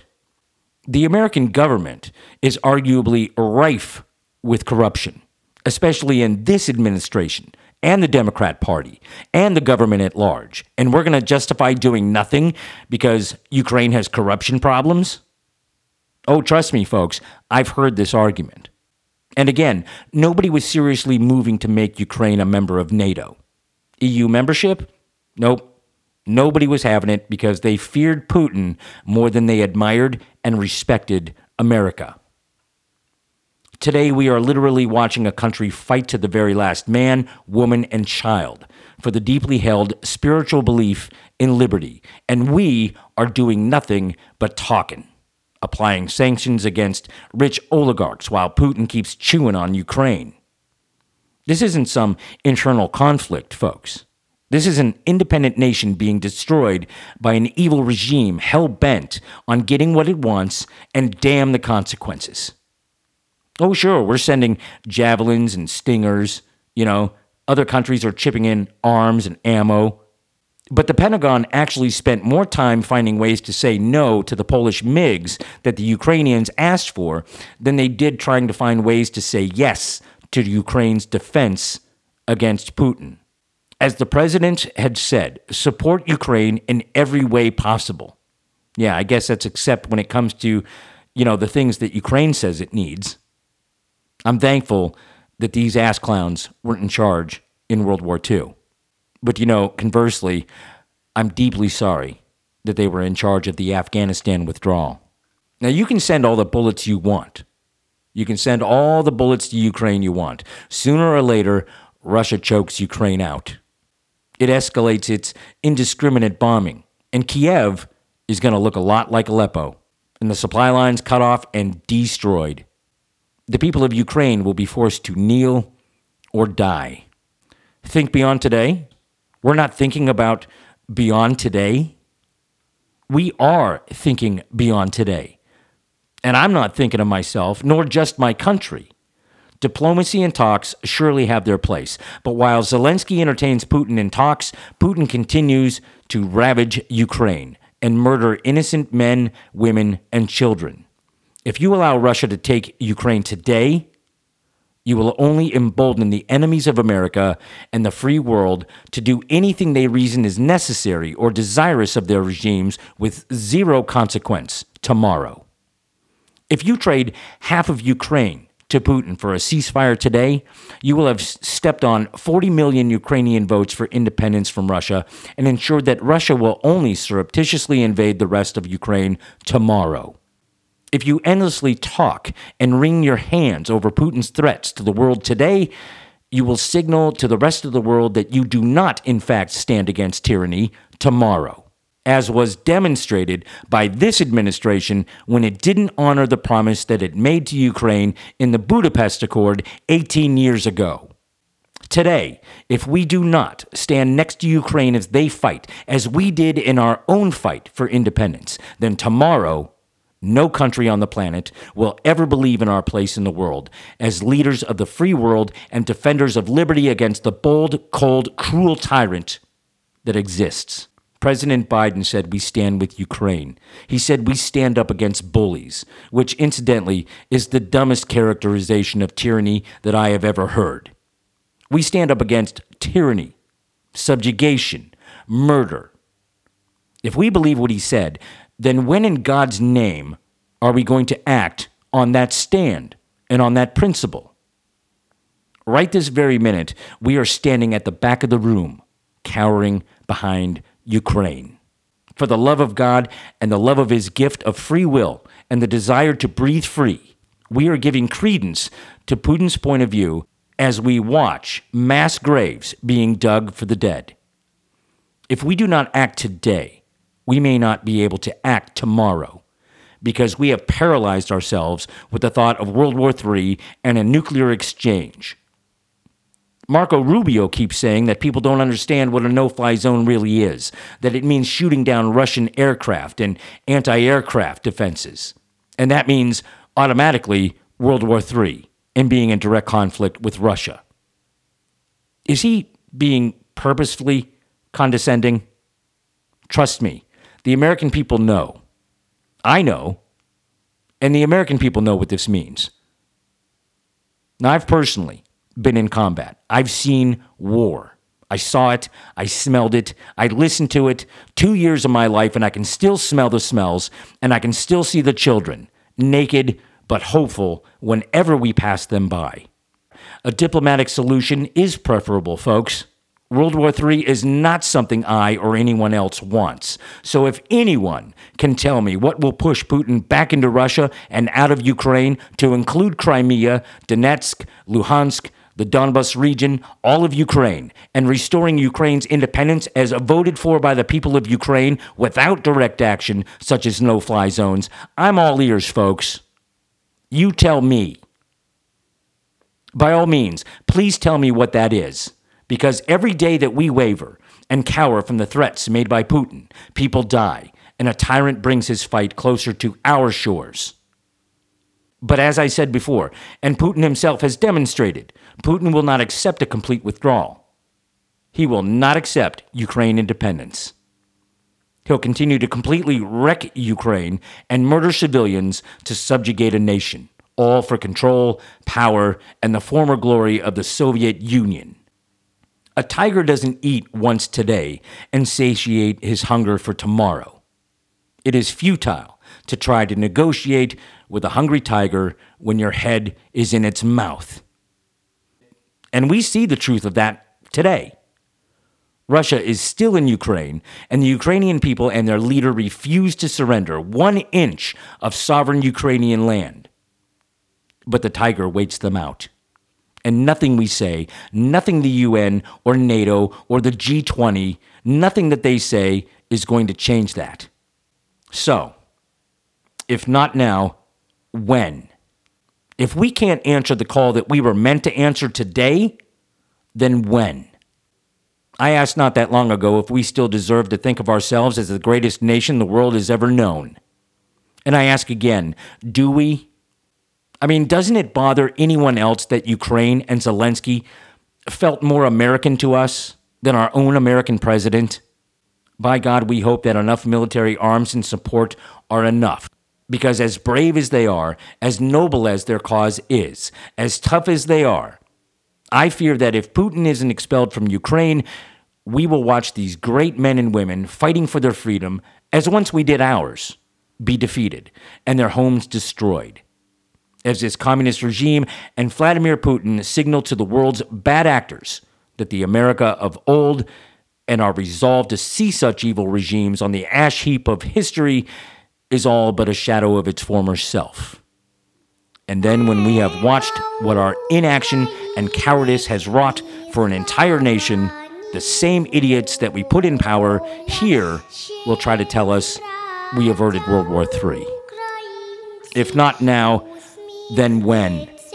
People of Ukraine, I hope they understand that there are Americans who increasingly want our government to do more than what we're doing today. I hope that they understand that Americans are deeply connected to what it is that they fight for and why.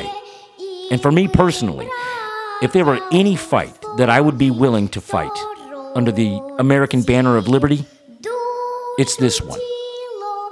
We hope you continue to fight admirably. And we hope that you win this fight.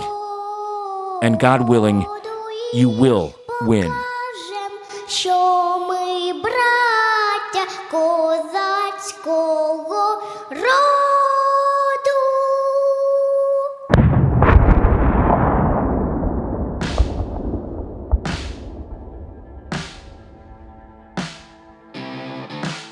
That's all I got for now, folks. And as per usual, it was long. And I really wanted to get it out uh, way before this, but you know how it is, folks. We work for a living.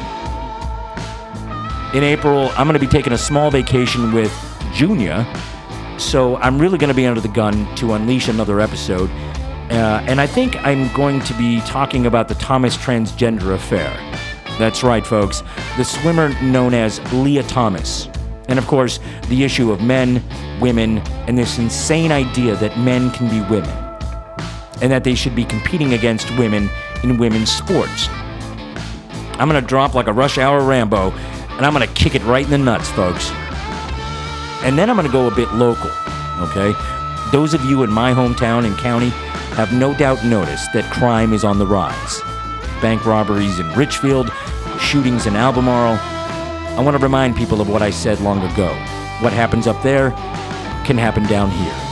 And I believe that we may be seeing that in real time today. The increase in criminal activity in Stanley County and the Tri-County area, I believe, is a direct result of yet another Democrat Party and leftist ideological bent that we've been dealing with.